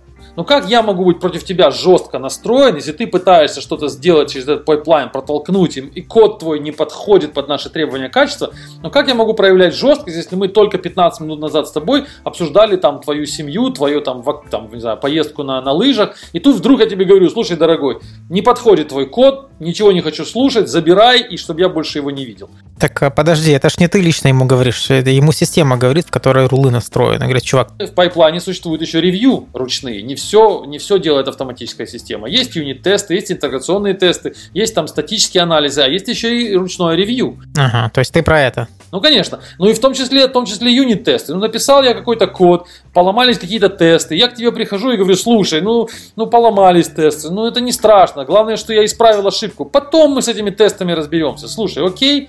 Отключи их, да? Да, и ты, чтобы со мной не ссориться, ты говоришь, ну, ладно, окей. А если ты сидишь в Бразилии и не знаешь, как меня зовут, а знаешь только, что у меня ник там Егор, и все. Это все, что ты про меня знаешь. Ты говоришь, no, отвечаешь, да плевать мне на твои там мечты, желания, ну на все наплевать, что ты там рассказал, что у тебя нет времени там эти тесты исправить, что ты там хочешь пойти на компромисс. Я не хочу ни на какой компромисс идти. Я сказал no и пошел спать. Все, разбирайтесь сами. То есть если мы с тобой не в дружеских отношениях, то мне удерживать планку качества легче. Потому что мне все равно на твои эмоции, на твои ощущения. Я просто работаю с твоим кодом. Если твой код не соответствует нашим ожиданиям, я его браки, ставлю в брак и все. И на этом и не, у меня нет никаких угрызений совести. Вот. Потому что мы, в общем-то, люди, и мы, естественно, не хотим друг другу сделать плохо, нам это некомфортно. Трудно представить себе команду, в которой работают люди, которые грызутся просто ежедневно друг с другом, друг на друга, значит, э, там, друг друга напрягают по теме качества и говорят, ты плохо написал, ты плохо написал. Но это невозможно. Они все в итоге опустятся на уровень самого слабого программиста. Знаешь, говорят, что команда бежит со скоростью самого худшего игрока. Вот это происходит в командах, которые сидят в одном офисе. Если вы сидите все вместе, и у вас у всех дружба, вы будете двигаться вперед с качеством самого худшего программиста. Не самого лучшего, а самого худшего. Потому что ну, самому лучшему тяжело будет вас всех заставить слушать то, что он говорит. Потому что нужно будет все время с вами входить в конфликт. Все время нужно будет ссориться с вами. Ну какой человек это выдержит? Он будет, его просто выгонят в итоге, потому что он будет с вами ну, просто грызться ежедневно. А если взять и худшего выгнать? Ну, ты выгонишь худшего, станет после него второй там по уровню худший. Ну, всегда вы будете двигаться по, по скорости худшего человека. Вы всегда будете идти на, на компромиссы с худшим предложением, потому что это неизбежно. Поэтому я и сказал, что команда, которая распределенная, в ней дружбы, дружбы меньше, в ней социальных контактов меньше, в ней люди менее связаны между собой, меньше угрызений совести. Поэтому можно легче делать качественный продукт. Вот и все. А, тут как раз давай вернемся про качественный. Вот ты тут все, все, что ты говоришь, это про скорее про качество кода. То есть ты не можешь закоммитить плохой код, у тебя есть рулы, которые его проверяют. Но часто бывает так, что ты коммитишь идеальный код, там все клево, но ты сделал не то, что хотел заказчик. Вот э, как это хендлится с, вот у тебя ну, в Zerocracy, например? А, я думаю, что это должно хендлиться максимальным поощрением всех участников проекта на, а, на две вещи на самом деле. Должно быть первое, это а, отсутствие любых страхов относительно создания багов. То есть я не должен быть наказан за вот ту ситуацию, которую ты сейчас рассказал. Если я сделал что-то не то, если что-то там не получилось, если я сделал, не понял чего-то, но если все это прошло через пайплайн, если я в итоге выдал, ну, то, то, что я написал, в итоге попало на продакшн, и оказалось, что это не то, ни в коем случае я не должен быть никак наказан. Вообще наказание за баги это категорически неприемлемая практика, на мой взгляд. Она должна быть исключена. Все, что проходит через пайплайн, все, что я смог протолкнуть через пайплайн, и все, что прошло там эти тесты, и ревью и все остальное, дальше не моя проблема. Дальше вот оно попало в продакшн, это не моя вина. Это первое. А второе, нужно сделать так, чтобы э, люди были очень мотивированы и хотели репортить как можно больше багов.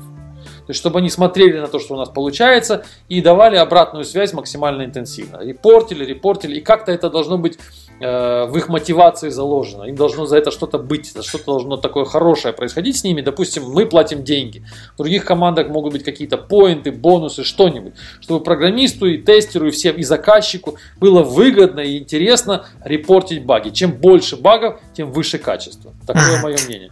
То есть заказчик тоже репортит баги? У нас, да, у нас обязательно... И он получает за это деньги? Ну, мы не платим заказчику, потому что нет смысла ему, да, платить. Но мы ему тоже даем поинты определенные. Ну, там они, эти поинты, они для него малую роль играют. Но мы пытаемся, знаешь, это самое сложное. Вот ты смеешься, на самом деле это самое, для нас одно из самых сложных, это э, заставить заказчика работать по нашим, по нашим правилам. Потому что заказчики, они существа такие же неорганизованные, как и все остальные программисты, но они думают, что им можно быть неорганизованным, потому что у них деньги в руках.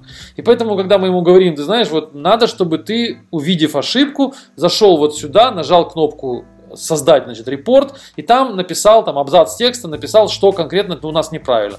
Он говорит, да, хорошо, я так буду делать, как только он видит ошибку, он поднимает трубку и начинает звонить начинает звонить и рассказывать, как ему там чего-то не нравится. У него нет ни дисциплины, ни дисциплины, ни знаний, ни опыта трансформировать свои, транслировать свои мысли, свой хаос у себя в голове, переложить это на бумагу и сделать какой-то оформленный баг-репорт. Если программиста мы можем заставить это делать, мы просто ему не заплатим за, за, за ни за что другое. У него, во-первых, нет телефона, куда звонить, потому что он никуда не может позвонить. У нас нет там ни чатов, ни, ни телефонов, ничего. И мы ему не заплатим, если он этот баг-репорт не, баг-репорт не, не оформит правильно. И все, то есть программиста мы заставить можем. А как нам заставить заказчика, мы не знаем. И зачастую мы натыкаемся на ситуацию, когда заказчик становится самым слабым звеном в проекте. То есть он мешает всем остальным. Он мешает всем остальным работать, потому что он, ну, дурак, грубо говоря, изначально, и не учится. То есть он не умеет работать, он никогда не работал в дисциплинированном менеджменте. И не хочет учиться, потому что считает, что я вам плачу, и вы должны учиться под меня, а не я должен учиться под вас. В итоге он имеет провальный проект. В итоге он потеряет деньги, в итоге он остается без денег, начинает винить всех вокруг, кроме себя. Но это вот такая типичная, типичная ситуация с заказчиками, к сожалению. Ага. Окей. А если вернуться, например, к, к тестировщикам, тут ну, в чатике пишут, что платить за баги это единственный правильный путь. Ну, в этом что-то есть, но есть нюансы. Например, если а, ну, бывает такая гипотетическая ситуация, программист написал идеальный код, в нем нет никаких явных багов с точки зрения кода, но тестировщик просто дает тебе информацию, что там все работает.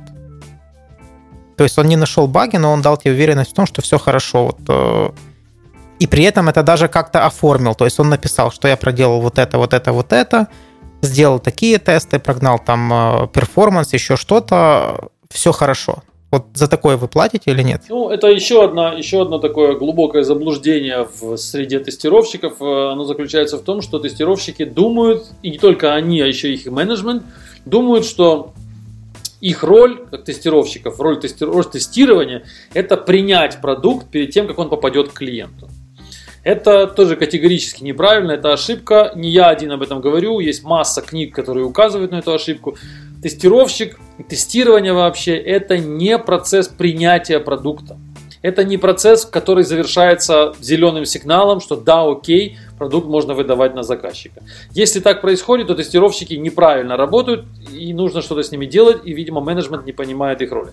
Задача тестирования – это сказать, что продукт не работает. Задача тестировщика это подтвердить, что продукт не выполняет свои функции, что в нем есть ошибки. Не то, что в нем нет ошибок, а то, что они есть там. И вот если тестировщик э, показывает, что там ошибок нет, что все окей, то такого тестировщика нужно просто уволить, потому что он ничего не создал, он ничего не сделал, он не, не поломал продукт, он не доказал нам, что там есть ошибки. Зачем нам тестировщик, который говорит, что там все хорошо? Мы и сами знали, что там все хорошо. Мы когда написали код, программисты все уверены, что там все хорошо, иначе бы они ну, иначе бы они не писали. Они все написали, они все запаковали, они все выложили в продакшн и говорят тестировщику, там все хорошо, мы считаем. А теперь твоя работа доказать нам, что это не так. И тут тестировщик возвращается и говорит, э, я да, уверен, что там все так. Ну и зачем нам этот тестировщик? Что, что он делал? Он, может быть, вообще не трогал этот продукт. Просто пришел okay. через 5 минут и сказал, там все так. Как мы можем, э, какая у него мотивация э, вообще что-либо тестировать, если от него ожидают зеленый сигнал, если от него ожидают подтверждение, что там все окей. И я, опять же, вот в этой книге, в моей последней Code Ahead, я тоже посвятил этому достаточно много там места, где рассказал, что это, это противоречие, не то что противоречие, а это дефект в, э, в понимании роли тестирования, он очень распространенный, и о нем очень многие пишут. Не я один, это не я, не я придумал. Почитайте ну, ряд литературы, которая по тестированию, в моем коде Head она вся указана, где люди прямо на первых страницах своих книг говорят, что, ребята, у нас серьезная проблема в индустрии. Мы думаем, что тестировщики это люди, которые подтверждают, что софт работает. Это не так. Тестировщики это те, кто подтверждает, что софт сломан, что там дефекты. Тогда мы за это им платим. Если они не подтвердили, подтвердили, мы им не платим. Поэтому твой этот сценарий, ты, что ты рассказал, что тестировщик там что-то создал, он там что-то нам написал, у него есть какой-то репорт, в котором он там на 5 страниц расписал, как он тестировал, как он внимательно изучал весь функционал, в конце там зеленым цветом, ошибок не найдено. Его сразу надо уволить после этого отчета. Если человек считает, что этим отчетом он сделал что-то полезное для проекта, то Э, то, то он никому не нужен. Вот хороший, да, хороший комментарий написано, что в чате пишут, что это как минер, да, который приш, прошел и поставил табличку мин нет. Именно так, да, я прошел по определенному пути, меня удалось пройти, и я счастливый говорю, там мин нет. Ну, это только ты прошел, только по твоему пути ты смог так пройти. Но твоя задача на самом деле найти мины, а не сказать, что их нет ты сначала их, э, ну, надо, чтобы они, надо их разминировать, в общем, показать нам, где они есть. Мы тебя не для того нанимали, чтобы ты один мог пробежать и сказать, мин нет. Нам нужно знать, где они находятся. Поэтому задача тестировщика это прислать, всегда нужно прислать отчет, в котором написано, я нашел такие-то дефекты. Может быть, я нашел мало, может быть, я нашел не, ну, там, не, не такие важные. Это зависит уже от моей квалификации, от того, как я старался. Но тестировщик не должен быть доволен, когда он выдает на выход отчет с, с, с, с ответом ошибок нет. Ну, это значит, он не Не, ну подожди, но бывает же такое, что на поле нет мин. Ну вот физических там тупо нет. Ну, нет, соответственно, в нашей индустрии такого не бывает. Любой программный продукт, если он хоть более-менее какого-то размера серьезного, если это, конечно, не 5 строчек кода, то если в нем там, не знаю, пару тысяч строк код хотя бы, код, строк кода хотя бы, то в нем огромное количество ошибок. У меня даже есть статья на блоге, где я говорю, что утверждаю, что в любом софте бесконечное число ошибок. Небольшое, не, не очень большое, а бесконечное. То есть их можно искать бесконечно, бесконечно долго. И ты, uh-huh. ты их ищешь, и всегда что-то будет находиться. Мы никогда не знаем, сколько их там. И, их там бесконечное множество. Вопрос только... Ну, когда же надо-то остановиться-то? Вот, возникает вопрос, когда нужно остановиться. И нужно, вот этот вопрос, так называемый вопрос тест-exit а, criteria. То есть это критерий выхода из теста. В какой момент мы решаем, что нам пора остановиться. Есть несколько подходов к этому, есть несколько идей. Ну, самая, конечно, дефективная идея это э, по времени. То есть давайте просто дадим тестировщику э, время, и вот он пускай он там неделю тестирует, и дальше конец, потому что мы понимаем, что он может тестировать и вечность, он может и три года тестировать, но у нас нет трех лет, поэтому давайте им выделим неделю. За эту неделю сколько нашел, столько нашел. Ну, понятно, почему эта идея ущербна, потому что, ну, тестировщик может просто ничего не искать и сказать, там две ошибки, и все, и, и на этом закончилось. У него нет никакой мотивации найти больше, потому что ему дали просто время, и дальше мы, ну, вот как в этом, с историей с этим топ-талом, мы просто надеемся, что он честный тестировщик. Но хорошие тестировщики честными не бывают, как и программисты. Если они профессионалы, они, конечно, работают на себя, а не на заказчика на себя, а не на работодателя. Поэтому хороший профессионал, он работает в своих интересах, а не в интересах того этого рабовладельца там, или работодателя, который его нанял. Поэтому ожидать от профессионалов, что они будут в выделенное им время просто честно находить баги, это глупо. Это первый подход. Второй подход это э, останавливать тестирование по пройденным скриптам. То есть есть вот у нас какой-то набор функционала, там, не знаю, там 100 функций в нашем, в нашем софте, и вот написаны какие-то скрипты, по которым мы можем проходить. Давайте вот мы будем тестировать, э, пока не, не пройдем все 100 скриптов. Ну, это немножко лучше, потому что, по крайней мере, мы требуем от, от тестировщика пройти 100 скриптов. По крайней мере, он нажмет там 100 раз кнопку какую-то. Потому что в первом случае он просто ничего не нажмет. Он, он найдет первые две ошибки и скажет, их всего было две. Во втором случае он, по крайней мере, пройдет 100 каких-то там 100 процедур, и, может быть, у него что-то получится. Но тоже это ущербно, потому что мы идем всегда по success пути. Мы всегда идем по пути, где, скорее всего, мы уже проходили. Мы всегда идем там, где ну, ошибки уже находились в прошлом, и значит у них, значит, скорее всего, их здесь не будет уже повторно. Но мы не даем никакого, не мотивируем никак тестировщика идти в сторону и пробовать искать мины там, где еще никто не ходил. Э, поэтому это тоже дефективный путь. Третий способ, которым мы пользуемся, который не я один, и ряд литературы тоже считает максимально эффективным, это ставить тестировщику цель на нахождение какого-то количества ошибок. Вот у тебя есть задача, у нас есть софт, нам нужно 100 ошибок. Тестируй, пока не найдешь 100 ошибок.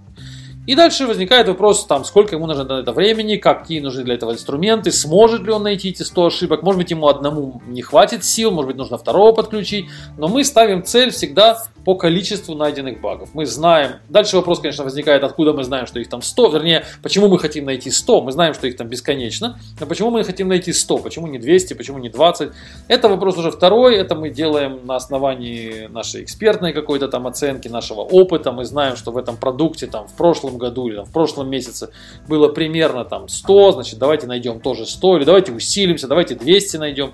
То есть делается делается какое-то предположение. И дальше ставится цель тестировщикам. От вас требуется 100 дефектов. Когда 100 найдете, мы вам заплатим. 100 не найдете, мы вам заплатим там меньше, например. Ну, как-то так. И это подход самый рациональный, самый правильный, потому что он, ну, так сказать, он, во-первых, сильно мотивирует тестировщика, он мотивирует его действительно искать ошибки, а не, а не ходить в офис.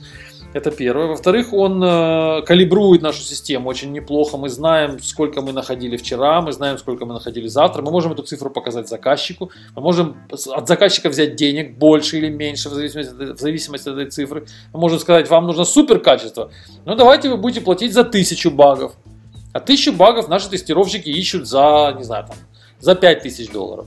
А если у вас нет 5000 долларов, давайте мы найдем вам ну, 100 багов, тогда это за 500 долларов. Ну, например, я просто цифры так придумываю. И заказчик сам уже решает. Заказчик сам скажет, слушайте, мне не надо высокое качество, это такой софт, э, вот мы его потестируем, посмотрим, давайте вот за 500, давайте 100 багов найдем, и все.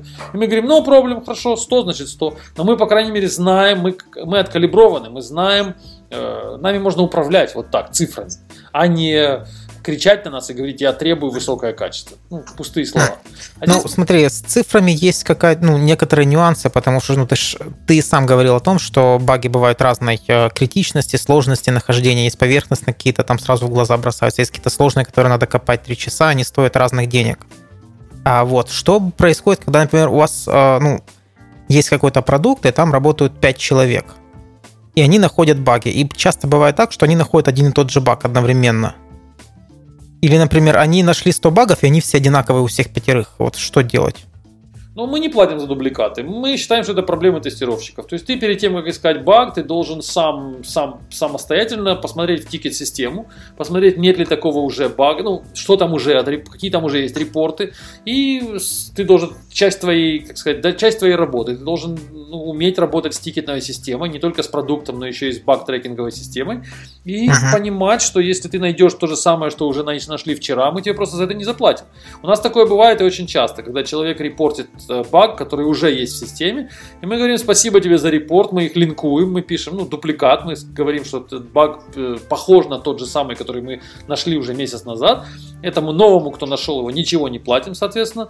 Но его информация остается в системе, потому что часто бывает, что люди не просто находят идентичный баг, а находят что-то похожее, что с новыми симптомами какими-то, с новыми, новой информацией. Мы говорим спасибо, но денег за это не даем. Не, а ну это, это... это если какое-то время уже там есть у тебя баги в системе. Если вы начали сегодня, и вот за сегодня зарепортили 100 багов одинаковых. Ну, все 100 не могут быть одинаковые, если это, это 100 человек. Ну, 20. Ну, все 20 идентичных не будут, нет, такого я не встречал. Но бывает такое, что ты значит, берешь, ну да, там 5 человек стартуют, и они находят что-то похожее, но они же как бы, он же нашел и репорт сделал сразу же. То есть э, это провоцирует э, репорт писать моментально. То есть ты нашел, написал. И, и постоянно мониторить вот эту трек, трекинговую систему, чтобы не нарваться. Yes, конечно, именно okay, так. Окей, да. Ну, это как-то прям жестко. Ну, стресс, да, да. стресс. Беспощадно, но это их как бы проблемы. Ну, ну, мы же не... Ну, это действительно это проблемы тестировщиков. У каждой Так а программисту в таком случае не в равных условиях. То есть, э, если программист берет тикет и он пишет код, то он знает, что за этот тикет никто больше не возьмется, и у него как бы стопроцентная гарантия выплаты денег. Нет, нет. Ты можешь начать писать код, и ты пишешь код в той территории, где кто-то что-то другое пишет. И пока ты там копаешься и пишешь что-то, кто-то уже меняет под тобой дизайн, меняет архитектуру, и ты пока свой pull request присылаешь, оказывается, что у тебя уже pull request устарел, и ты не можешь смержить его, потому что изменилось, изменился дизайн того класса, с которым ты работал. Эта ситуация очень частая, особенно... Ага, и то есть денег ты тоже не тоже получишь. ничего не получаешь, твои проблемы. Не, ну ты же в конце концов пофиксишь и вмержишь, и ты получишь деньги. Ну, может быть, да, такое может быть, но ты не, ну, не факт. Ты иногда можешь остаться вообще ни с чем, потому что действительно ушел дизайн в сторону, и там, и там твою тоже проблему решили тоже. То есть, пока ты какой-то баг фист, так фиксил, оказалось, что... Получается, что человек сидел там, допустим, 5 часов потратил, написал вот это все, сделал pull request, и ему говорят, ну, все, извини, ноль. Да, это ситуация очень часто случающаяся. Не супер часто, конечно, мы, если, если бы так было каждый день, то программисты бы стали как бы ну, сопротивляться. Но это бывает частенько, когда особенно с такими ну, с начинающими программистами, которые не понимают, что никто не будет их жалеть, никто не будет ждать, пока они там копаются со своим багом несколько дней, они должны быстрее суетиться и понимать, что если ты не будешь подмерживать к себе мастер, если ты не будешь идти в ногу с основными изменениями, то ты просто отстанешь и и твой вылетит твой, твой тикет неизвестно куда.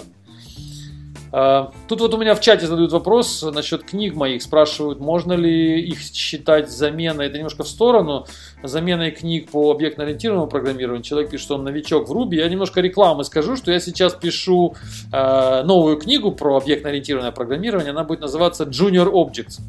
И вот она будет как раз для новичков, она будет как раз для тех, кто только начинает программировать. Потому что мои книги по программированию, вот Elegant Objects, они для профессионалов на самом деле, для тех, кто уже ну, продвинулся достаточно далеко и хотя бы лет 5 программирует.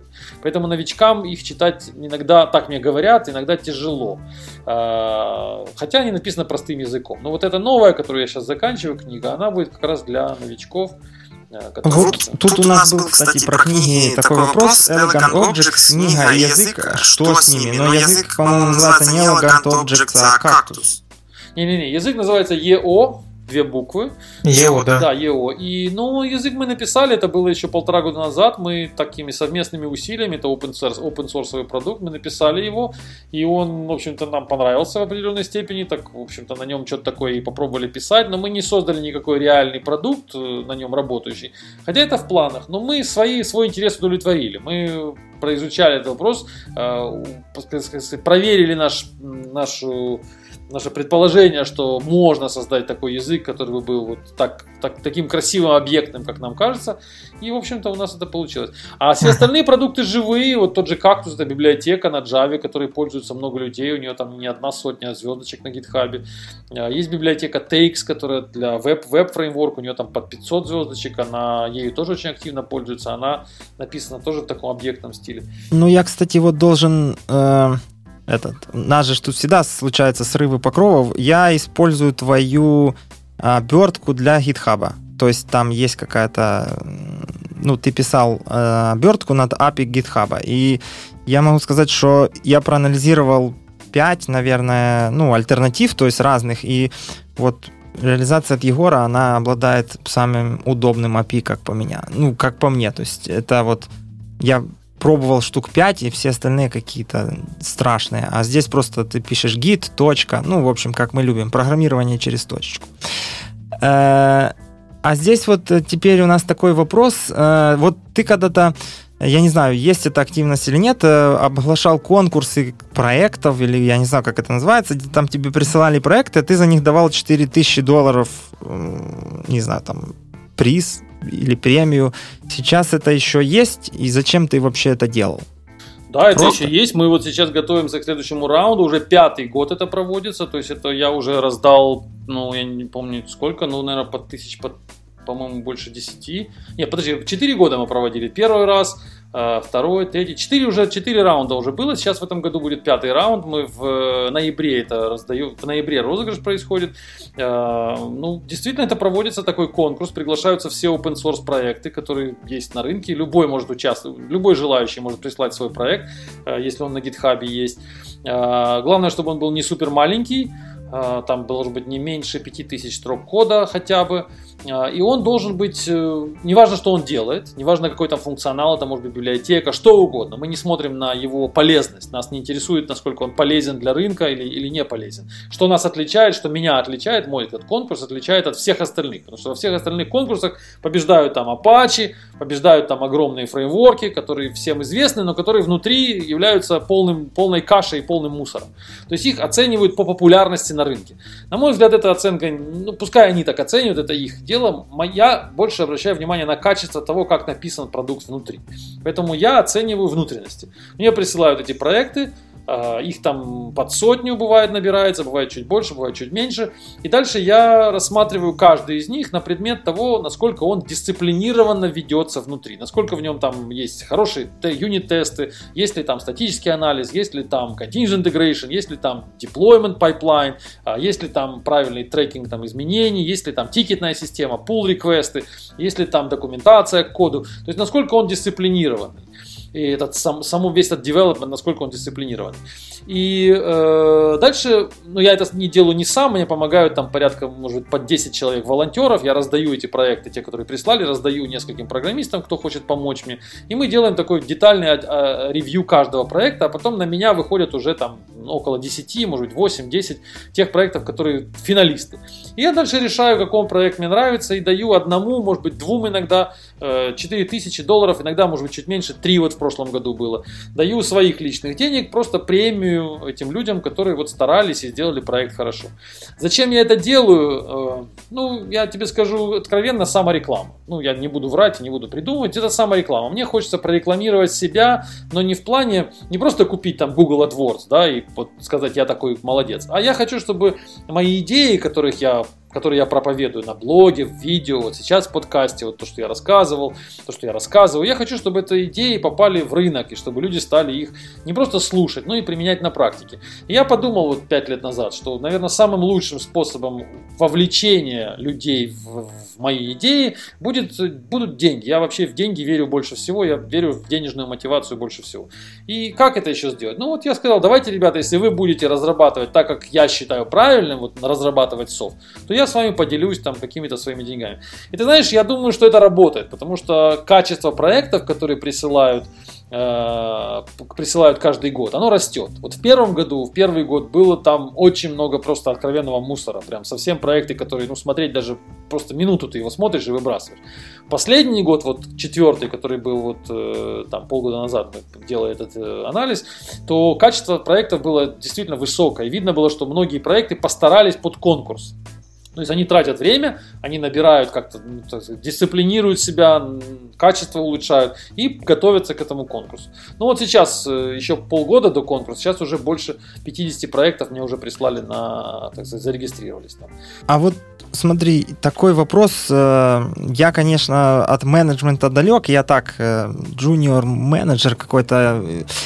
Просто вот ты сказал про денежную мотивацию, это прослеживалось вот когда ты сказал, что ну, если тикет есть и на него все смотрят, и никто не берет, поднимаем ему там рейд, и вдруг всем он становится интересен, то в книгах там про вот людские взаимоотношения, про там IT, не знаю, менеджмент, говорят, что мотивация деньгами, она самая не долго живущая, и вот тот же Дэниел Пинк, э, которого, ну, не знаю, вы с Барухом там друзья, не друзья, но он, ты его знаешь точно, он эту книгу всем рекомендует и говорит, что это, ну, одна из лучших книг, и я ее читал, ему сказать, что одна из лучших книг про э, ну, сущность человека, что нас мотивирует на самом-то деле не деньги, а там, э, ну, вот это три аспекта, там, э, автономность, э, и я забыл еще два каких-то, то твое вот это вот видение, оно немного не совпадает с этим всем. То есть ты считаешь, что дать людям денег, и в принципе проблема уйдет. А, отвечу, на вопрос хороший. Я на самом деле согласен с э, этой книгой. Я хотя ее не читал, но я понимаю общий вывод, что действительно э, дать людям денег или дать людям большую зарплату, или добавить людям зарплату, это не мотивирует, а только расхолаживает. Я просто хотел бы, чтобы мы не ставили знак равенства между зарплатой и деньгами. Потому что зарплата – это то, что нам дают в конце месяца, для чего мы не обязаны работать особо и что к нам приходит просто потому, что оно приходит. естественно, что если ты вчера человеку платил в месяц, грубо говоря, 1000 долларов, а потом говоришь, слушай, ты мне очень нравишься, я тебе буду платить теперь 1200, ты его ни на что не, не промотивируешь. Он просто получит 1200, порадуется ровно 15 минут, узнав об этом, успокоится и будет теперь свой бюджет планировать, исходя из 1200. Вот и все. Никакой мотивации здесь и не пахнет. И действительно, эта книга тут э, не открыла э, ну, никому глаза. Это достаточно очевидная истина что действительно, ну да, ну ты больше кормишь. Ну давай возьмем, не знаю, солдат построим перед э, походом на, на вражескую армию. Давай их будем кормить интенсивно больше будем кормить. Вот вчера мы им давали кашу там с, без масла, а завтра будем давать с маслом. Они, думаешь, будут побеждать больше? Нет. Они просто будут есть кашу, есть кашу с маслом. И, и даже меньше будут хотеть воевать куда-то идти. Потому что им будет, ну, не хотеться потерять эту кашу. Зачем им умирать за кашу с маслом? Ну, зачем им терять то, что у них есть? И, и давайте ему давать еще и мясо добавим в кашу. И от этого они будут побеждать. Нет, они не будут от этого побеждать. Действительно, просто давая им, просто раздавая деньги, просто увеличивая их до, достаток, мы не делаем людей мотивированнее. Более того, они становятся более раз, разболтанные, раз, так сказать, раз, развращенные, раз, э, ну, spoiled по-английски, как это называется? Из, избалован. Испорченный, испорченный, избалован. Не, ну понятно, но если ты им скажешь, что у нас каши нет, вот там каша, идите воюйте за нее. Именно, да. А если ты им скажешь, ребята, каша у нас вон там, вот за эту кашу мы сейчас повоюем, и там мы кашу получим. Они скажут, отличная мотивация. Вот именно эта мотивация нам и нужна. Конечно, мы пойдем воевать за кашу. Только мы должны знать, где она, мы должны знать, сколько мы ее получим. Если ты скажешь, что, слушайте, ребята, вчера вы воевали, и мы получали кашу, а завтра мы пойдем воевать, там еще золото лежит, а послезавтра мы будем воевать, там еще и мясо есть, то, конечно, они будут супер мотивированы. Что еще может лучше замотивировать человека, чем, чем материальные ценности? Мы же за это живем, большинство из нас. Эти все рассказы о том, что нас мотивирует что-то другое, это все ерунда. Нас мотивирует, когда мы видим результат своего труда. Вот это лучшая мотивация, когда я сделал и у меня получился результат. Вот это идеально, и более того, если это было сложно, то это вообще идеальная мотивация. Если было трудно, если я прошел через трудности и в итоге получился результат, и я этот результат получил себе в карман.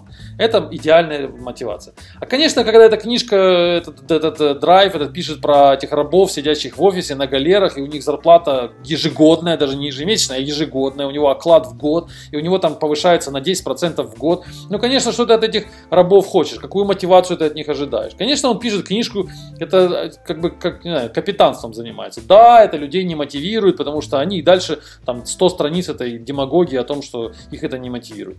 Но это и так очевидно. Конечно, не мотивирует. Перестаньте платить им зарплату, и они сразу станут мотивированы. Давайте им за результат. Он закон okay. написал, он сделал там, значит, баг нашел, дай ему 100 долларов. Да он этих багов тебе найдет к концу дня столько, сколько у тебя и денег нет. И все, uh-huh. ты будешь удивляться, откуда у него такая мотивация, где же она была раньше. Конечно, ее не было раньше, потому что раньше ты работал на него, а не он на тебя. Раньше ты ему давал деньги и надеялся, проводя вот эти вот пять уровней интервью, что ты найдешь идеального раба, который будет хотеть быть рабом, который будет хотеть тебе давать результат, и он на этом вот желании тебе услужить продержится достаточно долгое время. Ну, может быть, ты найдешь такого, но сколько этих рабов? Реальные, ну, профессионалы, они не работают так. Профессионалы будут тебя, из тебя, тебя раздаивать и все, забирать у тебя деньги, рассказывать тебе о том, что нужно еще добавить, еще добавить, а сами будут работать ну, против тебя. Вот что происходит в реальном, вот в современном менеджменте. Для того, чтобы это развернуть с ног на голову и начать управлять командой, нужно команде дать, ну, показать, где каша, как мы обсудили, показать, где каша, куда бежать и как ее получить. И тогда команда начинает работать на проект, команда начинает работать за проект, за одно, потому что она хочет того же, чего хочет владелец проекта, добиться результата, а не получить в конце месяца больше денег, за больше денег. Окей, okay, то есть сейчас, насколько я понимаю, э, у вас есть э, проект, вы даете результат, и э, люди, которые там работают, они получают деньги за тикеты. Вот для того, чтобы просто сравнить с теми, которые работают в типичном аутсорсе, вот за последний месяц какая была топовая выплата для одного разработчика у тебя? Ну, я тебе могу сказать, что мы... Это хороший вопрос. Я не могу сильно сейчас похвастаться большими деньгами какими-то, потому что мы находимся на этапе пока стартапа, и у нас нет пока больших объемов, больших проектов, чтобы я мог ими похвастаться и сказать, что у нас прямо там десятки, там сотни тысяч долларов проходят там через людей в месяц. Но если интенсивно работает человек, ну, во-первых, что такое интенсивно? В нашем случае это там 3-4 часа в день. То есть я не могу представить в нашей модели, чтобы человек интенсивно 8 часов в день работал. Обычно это 3-4 часа то он может зарабатывать э, в месяц э, тысяч, э, я не знаю, тысяч, может, 3-4 вот так, находясь где-то удаленно, там, работая. Это, это в проектах не сильно профинансировано. Вообще мы, конечно, стремимся к формуле, когда разработчик будет получать 20-25 тысяч в месяц, но для этого нужны клиенты, которые смогут понять эту формулу нашей работы, новую, такую, которую мы проповедуем, и смогут в этой, в этой, в этой модели работать. Пока, это, к сожалению, кстати... мы не имеем большого числа клиентов такого объема, в таких деньгах, чтобы мы могли похвастаться чем. Про 20 тысяч, по-моему, в том же подкасте IT Weekend, в котором был Егор, когда Егор назвал цифру 20, то ведущий там чуть не поперхнулся чем-то таким жестким. Не, ну 3 это как бы оно сопоставимо с зарплатами в аутсорсе. А вот тестировщик сколько может там на, понаходить багов? Насколько по деньгам? Ну, смотря, во-первых, да, смотря какие бюджеты у проекта, но я думаю, что если это хороший тестировщик, то он может находить там, не знаю, 5-6 багов в день. Если за каждый баг он будет получать там долларов по 25, например, то посчитай в день, это получается долларов 150 в день, если он 20 дней работает. Ну, вот тебе 3000, например. Угу. Ну, в общем, в принципе, где-то оно там сопоставимо. А теперь вот э, здесь Ярик... А, вот, Zerocracy. Это твой, ну, сейчас это твое основное, что тебе приносит деньги, либо ты там, ну, это твой какой-то сайт-проект, ты занят чем-то еще другим. Да, на галерее. Это основной проект. Не-не-не, это не сайт-проект, это основной проект, которым я занимаюсь уже не один год, и это, это центральное, в общем-то, дело, дело моей жизни последних лет. Ага. А еще ты писал, ну, не писал, рассказывал, что вот книга, ты на ней тоже нормально там 15 тысяч долларов, по-моему, ты говорил, Elegant Objects тебе принес, э, не знаю, можно ли это назвать доходом, потому что книга же, она там требует печати, или это чисто, ну, чистые деньги, которые автор получает? Вот. Я сейчас к тому, что вот вообще выгодно в наше время писать книги, либо это так больше для самопиара и само э, для души, скажем так. Нет, выгодно, но если только книга получается, потому что не все книги становятся популярны, и не все книги... Тут, понимаешь, такая есть э, проблема. Мы время не затягиваем, у нас еще есть? Ну, мы еще есть пару минут, 10 есть. Просто, чтобы понимать. Просто, наверное, Elegant Objects это одна из самых э, ярких примеров, когда, ну, типа, вот есть парень, он написал книгу, он живой человек, и она продалась, ну, 15 тысяч долларов, я считаю, это достаточно неплохая сумма, чтобы... Нет, там... на самом деле не 15, а больше. Я говорил, что я 40 тысяч заработал на ней уже и продолжаю зарабатывать. А. То есть она, да, ну, не только на ней, потому что у меня 4 книги, но, конечно, лидирующие, основные... Э, Основные деньги это, конечно, Elegant Objects. Но понимаешь, тут проблема какая? Когда ты пишешь э, когда ты пишешь книгу, у тебя есть два варианта ее публикации. Либо ты можешь пойти к издательству, и издательство тебя э, будет э, продавать и, и распространять. Но тогда оно тебе даст очень маленький процент, там 6%, 5%, может быть, там, до 10%. То есть ты получишь небольшую долю от всех, от всех продаж. Но, наверное, продаж будет много. Хотя я не уверен, я не пробовал. Точнее, я пробовал, но я с большими издательствами опыта не имею. А второй путь ты можешь сам издат делать. Вот, например, как я это делаю через Amazon. В этом случае ты получаешь там 55% я получаю от продаж. Если книга продается за 40 долларов, то я получаю там 21-22 доллара за книгу. И, в общем-то, этот доход существенный, потому что, ну, потому что ты получаешь большую часть. Но ты должен заниматься сам рекламой. И не всегда это получается, не всегда это легко, потому что, ну, ты должен что-то для этого делать. Хорошо, я, мне было удобно, потому что у меня был блог популярный, и есть блог популярный. Я через блог, через свои выступления, через конференции, я книгу рекламирую. Вот я сейчас с вами общаюсь, и многие слушатели узнают про то, что я пишу книги, и, может быть, зайдут на мой блог, и какую-то, кто-то из них книгу купит. Но я занимаюсь рекламой сейчас вот с вами в том числе. А так бы за меня это дело, делало издательство. Ну, поэтому не могу сейчас вот так взять и прям рекомендовать. Ребята, давайте садитесь, пишите книги. Потому что, скорее всего, у вас это будет проект убыточный. Скорее всего, вы много не заработаете, к сожалению. Вы напишите книгу, но а, либо вы пойдете в большое издательство, и вам там дадут копейки, а потом они ее сдадут тиражом там в тысячу штук и будут продавать три года, и вы получите на этом, заработаете там, ну, не знаю, 600 долларов вы заработаете за, за всю свою книгу. Это, это ерунда за, там, за, за несколько лет. Либо вы начнете продавать сам самостоятельной, тогда у вас тоже могут быть проблемы, которые просто у вас никто ее не купит, потому что вас не знают. Поэтому я бы не рекомендовал бросаться в написание книги, если у вас нет рычага, э, маркетингового рычага для их раскрутки. То есть сначала нужно создать какую-то комьюнити вокруг себя. Твиттер, блог, не знаю, там, телеграм-канал сейчас часто очень популярно, создать вокруг себя людей, которые бы стали слушать ваши мысли по каким-то причинам. Ну, конечно, первый шаг у вас должны быть мысли. Если мыслей нет, то, наверное, ну, пока не надо ничего делать. Если у вас созрели какие-то мысли, у вас есть что сказать, и это что-то, что вы хотите сказать, отличается от всего того, что говорят все остальные, то пришло время начать писать э, блог или начать писать твиттер, начать писать что-то или делать видео на видео на ютубе.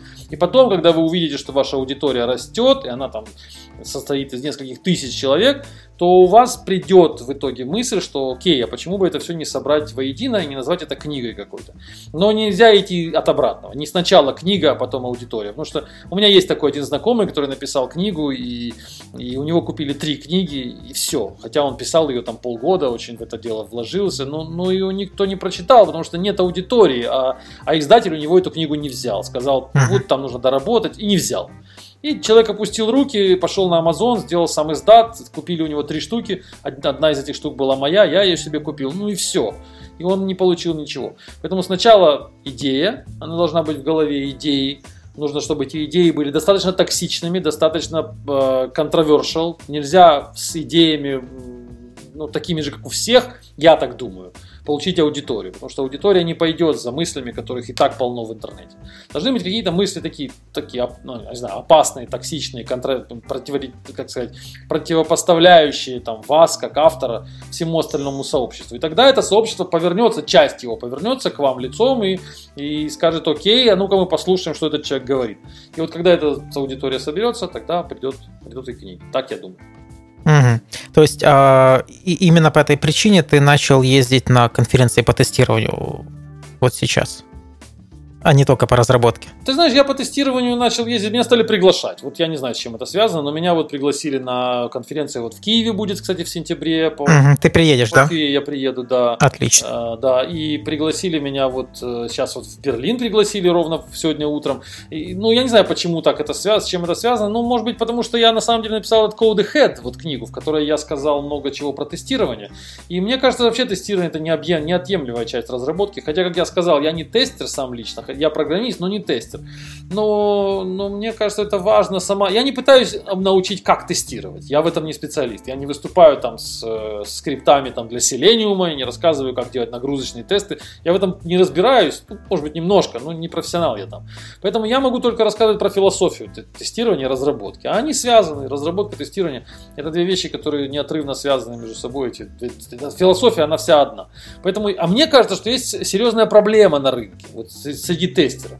Что люди считают, что тестирование это, как я сказал, что тестирование это подтверждение, что все работает, что тестер должен разрешать продукт в продакшн и так далее. Я хочу это дело как-то расшатать немножко, так, показать людям, что они не правы. А я, как, я сказал, если идея токсична, если идея противоречит статус-кво, противоречит тому, что думают все остальные, ну вот в нее и бей, она будет работать. Потому что если я вижу, что на рынке большинство считает не так, как я, а для меня это отличная возможность что-то сказать. Я не буду говорить так, что то, что говорит большинство. Ну зачем? Оно уже и так говорит. Что я нового там добавлю? Все считают, что там, не знаю, Spring это хороший фреймворк, его стоит использовать. И вот там для него 25 рецептов. Ну зачем я буду толкаться там? Там и так уже много людей. Все там, все, там есть уже специалисты. Мне нет, нет смысла. Я не вижу туда смысла входить туда даже. А я захожу на рынок тестировщиков. Вот с вами веду подкаст, и вы мне задаете вопросы, которые показывают, что вы тоже думаете так, как вот не я. То есть уже вас можно переубеждать, вы уже аудитория передо мной. Ну отлично, вот смотрите, я зашел в подкаст и уже у меня есть, э, так сказать, плечо, на которое можно давить и вас там переубеждать. Все, я ну, нас переубеждать не надо, мы просто какие-то, может, новые мысли возьмем и что-то сделаем. Вот, ну, Не, на самом деле, вот многие же нас спрашивают, зачем мы вообще этим занимаемся свободное время, и мы показываем на самом деле здесь разные стороны и аспекты всего, а люди делают вывод дальше сами. Кто-то считает Э, ну, не знаю, давайте там булшитом, ну, окей, ваше право. Кто-то берет зерно, ну, здравое и как-то использует. А кто-то, не знаю, включает первую минуту, считает, что это недостойно, выключает. И мы тоже эту точку зрения воспринимаем. А вот э, теперь последний вопрос про, вот про картины. Меня просто, это уже лично мой вопрос. Вот э, мы заходили на, ну, как мы, я заходил на, там, где-то ты их вывешиваешь, какой-то, наверное, сайт для рисовальщиков, я не знаю, там, как он называется, я забыл. И там э, вот ты хоть одну продал успешно картину? Э, на сайте я не продал ничего. На этих сайтах я пока ничего не продал. Я их там вывешиваю, это такое у меня хобби, эти картины, я их там вывешиваю. Я везде говорю, что все деньги, которые я соберу со своих картин, я их потрачу на вот этот вот самый ежегодный конкурс среди open source разработчиков. Поэтому я всех приглашаю, купите у меня картину, вы фактически не мне даете деньги, а вы поможете open source рынку дайте какие-то деньги, я их не в карман себе положу, я их отправлю тут же э, этим разработчикам, которые получат премию. Это с одной стороны. С другой стороны, это просто хобби для меня, мне нравится рисовать, это отвлекает меня немного от этих вот, э, от этого всего. Ага. Ну, то есть, как бы успешного э, продажи картины пока что... Это не успешно, нет, это не бизнес, нет. Хотя ага. я слышал истории о том, что мне говорили, что вот и там тот занимается этим, у него покупают, и тот занимается, там по несколько тысяч долларов ему платят. У меня не получилось, я не могу рассказать success story, как это работает, не вижу я, чтобы это работало. Я вижу, что огромное там количество художников, сейчас достаточно купить банку краски там за 2, там, знаю, за 5 долларов, купить этот мольбе, купить этот холст, намалевать там что угодно и, и попытаться это продать. И таких желающих миллион, как я вижу на этом сайте. Поэтому я думаю, что это так, тут я не могу пока секреты никакие открыть, потому что у меня их нет. С книжками я могу рассказать, как получилось, а здесь пока рано. Может быть, в итоге получится, тогда я расскажу, но позже. Не, ну просто картины это прикольное хобби. Не, картины это клево. Давай, Серега, ты там, я вижу, куда ты спешишь. Я еще два быстрых я, вопроса. Не, я не спешу. Просто. А что ты так вот это вот? Так время же у нас уже полтора часа прошло. Да, нормально. Может и два пройти. Нет, так Егор занятый человек, мы тут со своими. А, окей, два последних вопроса от меня. А, вот в Zerocracy у вас там такой слоган, что это project менеджер который никогда не спит. Точно. А, а, вот. А, а можно ли вот эту вот штуку как-то купить, установить где-то у себя in-house, и вот э, чтобы он работал не на вашем сайте, а, допустим, у нас в компании внутри? Ну, продукт open source. У нас все в открытом, в открытом коде. Вы можете этот весь код взять, все инструкции там внутри есть и поставить у себя. Мы ничего не запрещаем. Это все возможно сделать. Но потребуется определенных усилий, конечно. Нужно будет настраивать, нужно будет разбираться. Поэтому я бы не советовал. Я бы советовал работать с нами. С нами можно всегда договориться. Можно прийти к нам, если вас не устраивают наши тарифы, которые не такие уж высокие. Можно договориться, и мы делаем чуть дешевле, там мы как-то пойдем навстречу. То есть мы готовы к обсуждению, поскольку мы очень молодая пока компания, и нам нужны клиенты. Но мы сделали open source. Если хотите, берите и пользуйтесь. Угу, окей. А еще у тебя есть проект, а, ты делаешь свою криптовалюту Золды. Вот зачем это и что оно тебе дает? Так, ну эта тема точно для отдельного подкаста. Ну, есть у нас такой проект, да, криптовалюта. Мы делаем экспериментальную такую криптовалюту, которая отличается от всех остальных криптовалют на рынке тем, что она не блокчейн. Вообще все, все криптовалюты, которые сейчас есть, они все блокчейн криптовалюты. Как мы знаем, биткоин стартовал эту технологию, все остальные эту технологию скопировали и успешно на ней как бы паразитируют. Мы решили сделать чисто технический такой эксперимент. У нас был такой челлендж, вот сделать альтернативное решение техническое. Можно ли сделать то же самое, решить ту же проблему, только не через блокчейн. И у нас, судя по всему, получилось, потому что уже год это все существует, она работает, мы устранили все, ну, все серьезные технические недостатки, мы через них прошли, устранили, у нас все прекрасно, она в продакшене, она работает, мы ею рассчитываемся, весь Zerocracy бизнес работает на золд криптовалюте, у нас все расчеты идут в золдах. Мы uh-huh. раньше у нас были доллары, там мы платили PayPal и там всякими другими способами, сейчас мы полностью перешли на золд, и у нас все прекрасно. Вообще... То есть, а, подожди, а, то есть вы платите в этой крипте или вам платят? И, и так, и так. И мы платим и... в крипте, и нам mm. клиенты могут, ну, могут платить в крипте. Кто-то платит в крипте, а... кто-то платит по-прежнему карточками, но мы постепенно переходим. А как я, ну, например, я вот пришел, зарегистрировался там на Zerocracy, прошел, получил, закрыл тикет, ты мне заплатил этими золотами, и как я их дальше... Ну, я же хочу физические деньги, меня криптовалюта. А дальше ты поменял эти золоты на биткоины или поменял на, там, на PayPal, дальше существует... А есть уже, ну, площадки, которые умеют это конвертировать? Да, да. Так все ага. программисты у нас работают. Они меняют дальше на, там, на биткоины и уже с биткоинами. И биткоины дальше меняют там на рубли, на доллар, на гривны. Окей, okay, окей. Okay. Так, есть вопрос. Есть вот э, последний вопрос из чатика, но он холиварный. Девочка пишет, Евгения Шумейка, подскажите, какая, по вашему мнению, лучшая методология разработки? Можно коротко, вот просто там, не знаю, agile, потому что... Нет, я думаю, что лучшая методология разработки – это здравый смысл. Я думаю, что agile технология, она имеет огромное количество умных слов, которые не складываются ни во что цельное, потому что для меня agile это какая-то вода, которую я часто читаю, я часто анализирую, что они там хотели сказать, но ее можно толковать и так, и так. Я думаю, что это ну, просто за все хорошее против всего плохого. Я, в принципе, против agile и тем более против скрама. Я за здравый смысл. Если, вот как я сказал, здравый смысл говорит мне, что людей мотивирует вот это, там, деньги, что людей не мотивирует вот это, там, ежемесячная зарплата. И дальше, исходя из этих постулатов, ну, думайте сами головой, вот что сделать так, чтобы было лучше. Я против методологий, которых вот, ну, конечно, я могу свою сказать, у нас есть некая методология, безусловно, у нас есть целая, вот, целый полиси в Zerocracy, и там подробно все описано, но все это основано на, базовом, на, на здравом смысле было. Agile не основан на здравом смысле. По-моему, Agile, как я вот снимал видео у себя на YouTube-канале несколько там, по-моему, месяц назад, я говорил, что Agile создан программистами для программистов в создании Agile не принимали в участие люди с деньгами. Там нет в их команде, там 12 человек, по-моему, там ни одного нет э, ну, фаундера, нет ни одного человека, который деньги платил, нет ни одного человека, который терпеть не может программистов, которым они уже осточертели все. Там только программисты. Собрались эти кодеры, которые хотят ни черта не делать и получать много денег, и создали себе методологию. Прекрасно. А что насчет тех людей, кто платит? Вот я, например, часто плачу за разработку. Мне не нравится методология, в которой э, написано то, что написано в Agile. Я бы хотел по-другому немножко. Я бы хотел, чтобы программисты, в общем-то, страдали немного из-за того, что у них что-то там не, не работает. А в Agile там никто не страдает. Там мир, любовь, и мы все работаем, а деньги заносите. Поэтому это прекрасная формула для бездельников, которые, конечно, сами себе собрались и написали себе эту формулу работы. Поэтому, ну, здравый смысл. Пробуйте вот думать, а не использовать. Отлично. Я называю это пацанской разработкой. То есть такая тактика, когда нет ни старей, ничего, просто сели, наколбасили и поехали. Э, ладно, все, будем. Вот наверное... еще один вопрос из чата, я бы на него хотел ответить. Спрашивают, а, спрашивают давай. меня, почему Россия, а не США? Я ага. так понимаю, да, что вопрос, потому что я сейчас территориально нахожусь последние, вот, э, наверное, два года я нахожусь действительно на территории там России, Украины, а до этого я больше пяти лет провел, около пяти лет провел в США. Я отвечу, у меня есть на блоге на моем, я рекомендую почитать мой блог, безусловно, всем, у меня есть э, две статьи. Одна называется «Почему я э, не хочу жить в, Калиф... в Силикон... Я жил в Силиконовой долине. Почему я не хочу жить в Силиконовой долине?» И вторая статья называется «Почему я хочу жить в Силиконовой долине».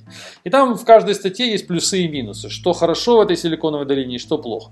Вот э, сейчас, видимо, плюсы, вернее, минусы этой долины, они перевесили, и мне они стали немножко угнетать меня. И вот поэтому я хотел, так сказать, переехал в Россию. В России тоже очень много плюсов и минусов, но вот на текущий момент мне плюсы больше нравятся, чем, чем минусы. Хотя я понимаю вопрос, что действительно для стартапов, для каких-то новых технологий Америка, казалось бы, как лучшая территория, кажется территорией, где вроде бы как это легче все делать, но побыв там 5 лет, я могу сказать, что это во многом иллюзия, во многом заблуждение. Там так там не все так просто для же для стартапов, там не так просто получить деньги, и там много нужно делать таких вещей, которые делать не хочется стартаперу, и они очень часто мешают эти вещи. Я про них писал не одну статью на блоге. Читайте мой блог, пишите мне, пишите, подписывайтесь на мой теле, немножко рекламы, подписывайтесь на Твиттер, на Телеграм-канал, он у меня растет в последнее время, уже там больше 2200 человек. Э, подписывайтесь на него, читайте книжки, покупайте. Ну и будьте на связи. YouTube канал мой тоже сейчас развивается активно. Я почти каждый день публикую новое видео, такое короткое, 4-5 минут. Подписывайтесь на него тоже. Окей, мы добавим в шоу-ноты все ссылочки.